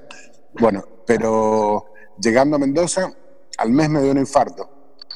Eh, entonces, eh, cuando yo estaba convaleciente, digamos, cuando no sabía qué pasaba, qué iba a pasar con mi vida, yo me, me aferré a mis recuerdos, que por más que uno los pueda tener en una cámara, lo más importante es tenerlos en la mente. Entonces, eh, yo lo que puedo aconsejar es que muchas veces una foto es importante, pero, pero las cosas hay que vivirlas. Hay que vivirlas y hay que sentirlas y, hay que tenerlas eh, muy, muy presentes en la retina, eh, más allá de una foto. Entonces, eh, y en cualquier momento se nos va la vida. Entonces, a los que se animen a, a viajar y tengan miedo, que no lo tengan, porque si lo puedes, eh, si lo pueden soñar, lo pueden hacer. Ale, me encantó lo que dijiste, me ganaste, te iba a decir que cierres con algo así y creo que me lo leíste en la cabeza. Saqué, ¿sabes qué falta? Contale a lo que están escuchando, bueno, un poco tu página, dónde te encuentran, como para que seguramente más de uno se va a querer comunicar con vos después de esto. Bueno, si le tomás nota por ahí, nunca más la actualicé. Te digo, tiene tres años que no, no colgué más nada, pero por lo menos algo del viaje pueden ver, eh, que se llama Nómade, de Miami a Ushuaia. Eh, esa era mi intención, llegar a Ushuaia, pero bueno, por el infarto no, no pude, me quedé en Mendoza. Y, y con lo que sí te puedo cerrar es que si no es ahora, ¿cuándo? Me encantó, Ale, me Eh, encantó. eh, ese ese es el lema también que tengo. Hoy desde España eh, te puedo decir eso, que si no es ahora, ¿cuándo? La vida es hoy, no hay y, otra. como, y como decimos con, con Diego Silva, que es el conductor del programa, hoy lo vas a escuchar a la, a la noche seguramente, con Diego Silva decimos que el mundo es de los valientes, vos sos un valiente, Y bueno, te agradezco muchísimo por esta nota, Ale. Y ahora les cuento a las oyentes que él ahora está en, en el sur, en el sur de España, perdón, y lo agarró la cuarentena, así que nada, está pensando, su cabeza estar pensando dónde van a ser sus próximos viajes. Ale, te mando un abrazo muy grande. Gracias. Dale, gracias a vos, Dani. Suerte y saludos a la familia. Un capo, Ale. Si no es ahora, ¿cuándo? Creo que es uno de los lemas de- del programa de hoy, Dani. Tal cual, Diego, porque me pasó que cuando vos entrevistabas a los, a los otros chicos, porque en realidad son chicos, jóvenes, y vos les preguntaste si tenían seguro médico y esa, esa inconsciencia me encan- viste, es maravillosa en ellos, pero Ale, que es un viajero de toda la vida, con más de 50 y le pasó esto del infarto, que bueno, son cosas que pasan en la vida y el tipo le hizo reflexionar y si no es ahora, ¿cuándo? ¿Viste? Es, genial lo- el mensaje que nos deja Alejandro. Buenísimo. Y después de cada viaje, como ya por ahí me reitero en el programa, es el, tema de que uno no, no termina igual. Cuando pensaba en Ale de- desde Colombia a Mendoza en su viaje, no podía dejar de recordar de, al Che Guevara y su experiencia desde Buenos Aires recorriendo toda Latinoamérica en La Poderosa y bueno, ver la realidad de desigualdades en, en Latinoamérica le hizo cambiar su cabeza y después terminó en una revolución en, Cuba, ¿no? Eh, digamos, los viajes a uno lo modifican y la persona que parte no es la misma que, que vuelve, Dani. Tal cual, tal cual. En mi experiencia, bueno, yo no, no fui un viajero toda la vida. La verdad que tomé otro camino, pero eh, lo mejor, una de las mejores cosas que me pasó fue a los 20 años partir junto a mi mejor amigo, a mi hermano, Pablo, a Europa. Estuvimos de mochileros casi dos años y realmente nos cambió la vida. Es un recuerdo que hasta el día de hoy hablamos de eso y, y bueno, nos sentimos mochileros, aunque vivamos ahora en ciudades y tenemos una vida considerada, entre comillas, normal para algunos, pero bueno, en nuestra sangre también está la genética de, de, de Bueno, Dani, si no es ahora, ¿cuándo? Eh, a, a buscar destinos, a ver la manera de financiar los viajes y, y a recorrer el mundo.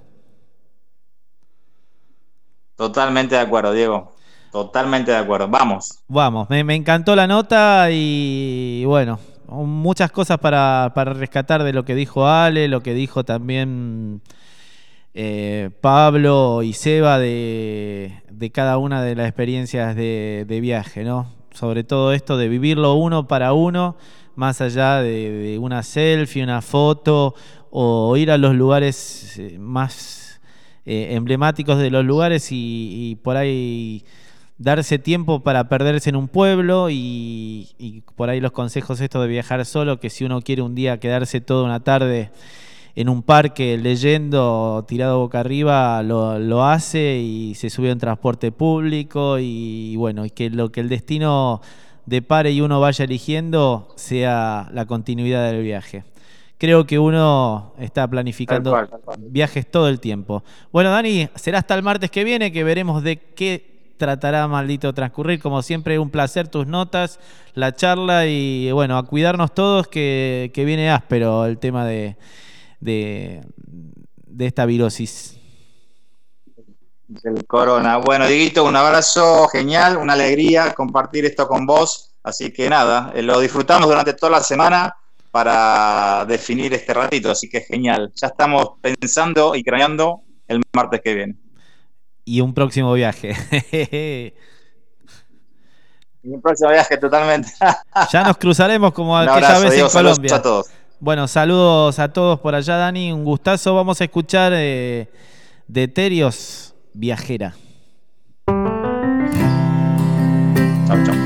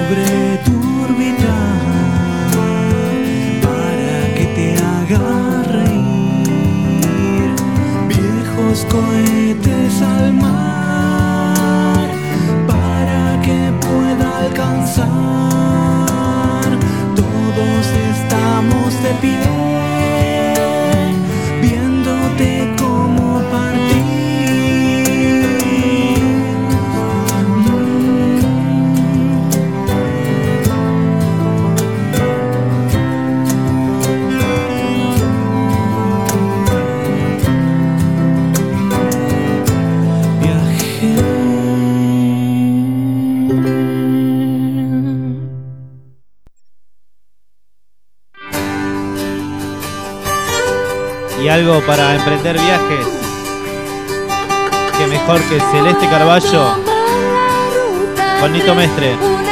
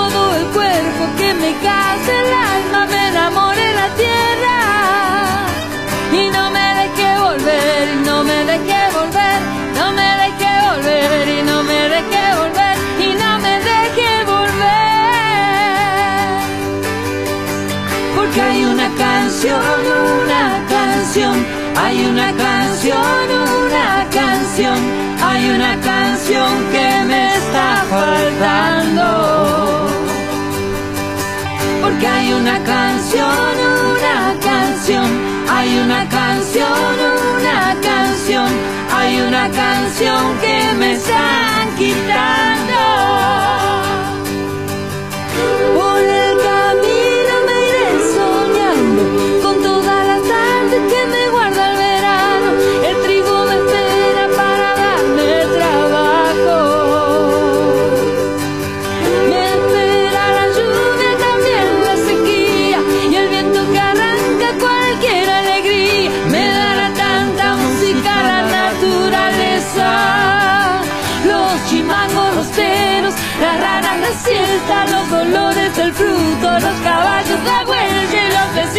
Cerca.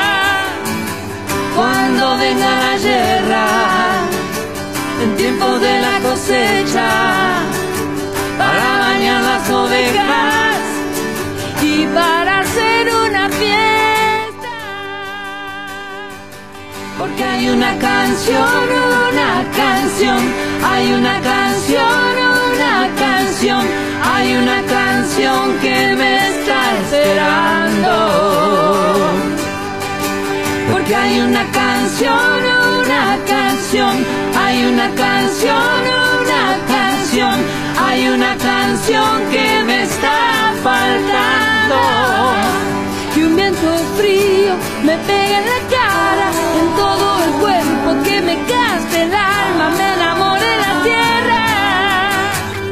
no me deje volver, y no me deje volver, no me deje volver, y no me deje volver. Ya no quiero volver, ya no voy a volver, ya no quiero volver, ya no voy a volver, ya no voy a volver. Celeste Carballo, Nito Mestre haciéndonos mi querido coronel Pringles. Por eso no importan los destinos, lo que importa es el viaje. Vamos mientras tanto a escuchar un poquito de una banda de la ciudad de Buenos Aires, las joyitas que descubrimos, Legüero del 2014 de su disco Paisajes, una banda que hace rock psicodélico y folclore con su tema Viajero del disco Paisaje. Lo vamos poniendo de fondo. Nos estamos yendo para venir. Queda poquito. Programón. Tratamos de hacer lo que no podemos en cuarentena, que es viajar. Vayamos planificando el próximo viaje. O solo, o en pareja, o en moto, en avión, en micro, caminando, en bicicleta. Si vas solo, encontrate con vos. Y si no, elegí un buen compañero o compañera de viaje. Y si no, en el camino también se hacen compañeros de viaje.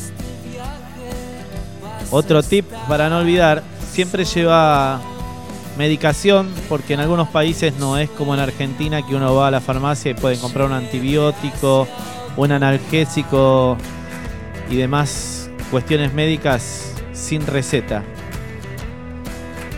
Así que siempre un kit básico de medicamentos que podés llegar a usar. Otra cosa para poder eh, no pasarla mal en ningún lugar, trata de siempre tomar agua envasada. No tenés que ir a grandes restaurantes, pero tampoco comas en lugares hiper peligrosos.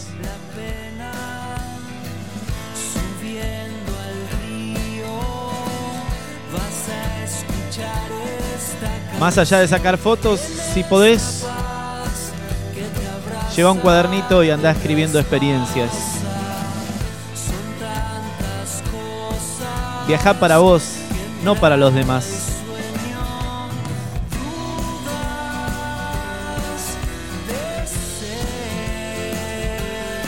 Muchos dicen que los viajeros viajan para desconectarse. Yo creo que más bien es lo contrario. Comenzamos a viajar porque nos queríamos conectar con otras culturas, otros lugares y por sobre todo con nosotros mismos. Y la misma historia también se repite con otros viajeros. Lo que sí podemos asegurar es que las preocupaciones son muy distintas a cuando seguíamos la vida estable.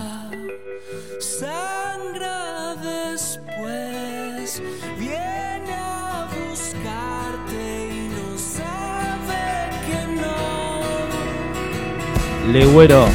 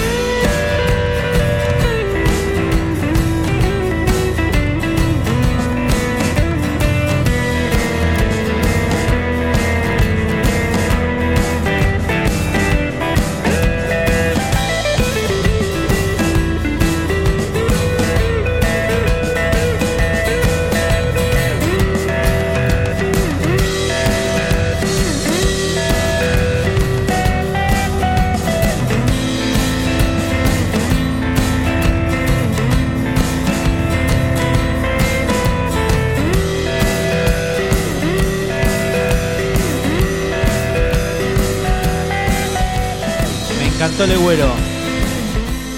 Búscalo. Tiene dos discos subidos en las plataformas o en las redes. Este de 2014, Paisaje. El segundo disco se llama Legüero. Bueno, vamos llegando al final de otro episodio más de Maldito Transcurrir acá en La Libertina, www.lalibertina.com.ar. Gracias, gracias.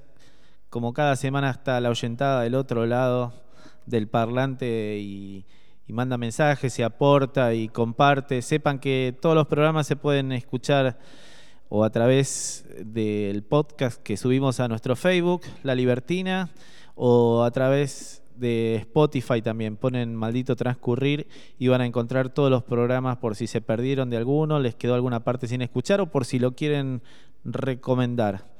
Eh, el martes que viene, 22 horas, cita infaltable con ustedes y con la radio y con uno mismo. Eh, no quería dejar pasar el programa sin recordar para mí un grande que me dio mucha tristeza su, su partida, como el negro Fontova, un artista que como poco se dio el gusto de, de que cuando morir ser un ser íntegro, no haber transado y, y tener una vida de coherencia. Poca gente lo ha logrado diseñador gráfico, dibujante, hizo unas tapas maravillosas de Expreso Imaginario. La semana pasada recordábamos a, a uno de sus directores y a su creador, que fue Jorge Pistocchi, que fue gran amigo del negro Fontova. Eh, unas convicciones tremendas, una solidaridad inmensa. Y bueno, estamos acá en la Patagonia luchando contra la mega minería, defendiendo el agua y vamos a escuchar la versión del negro Fontova, Agua. Buen viaje, negrito. Agua, como te deseo, agua, te miro y te quiero, agua, corriendo en el tiempo agua bailando en manos del sol. Agua, sal de mi canilla, quiero que me hagas cosquillas siempre, sonido sonriente, dame que es grande mi confusión.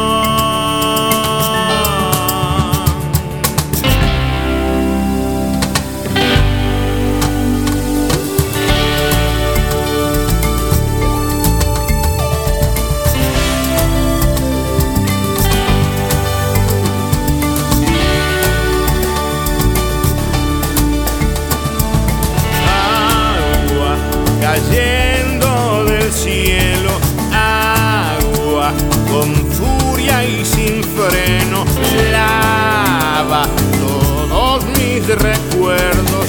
Lava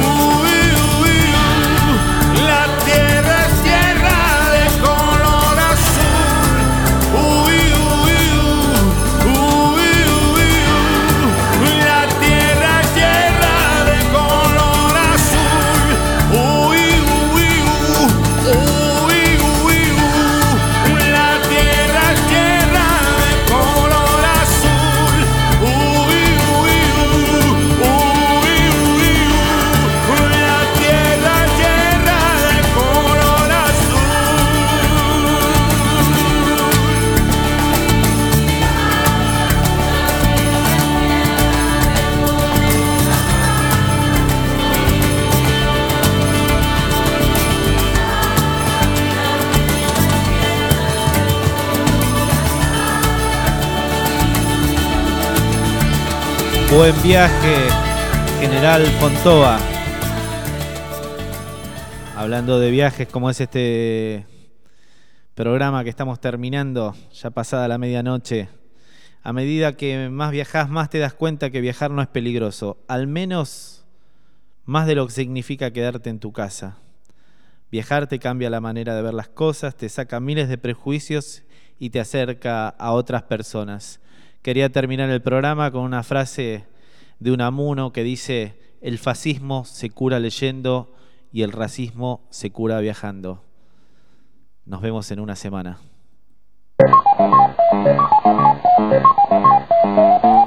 Maldito transcurrir, el espacio donde el deseo desafía el tiempo.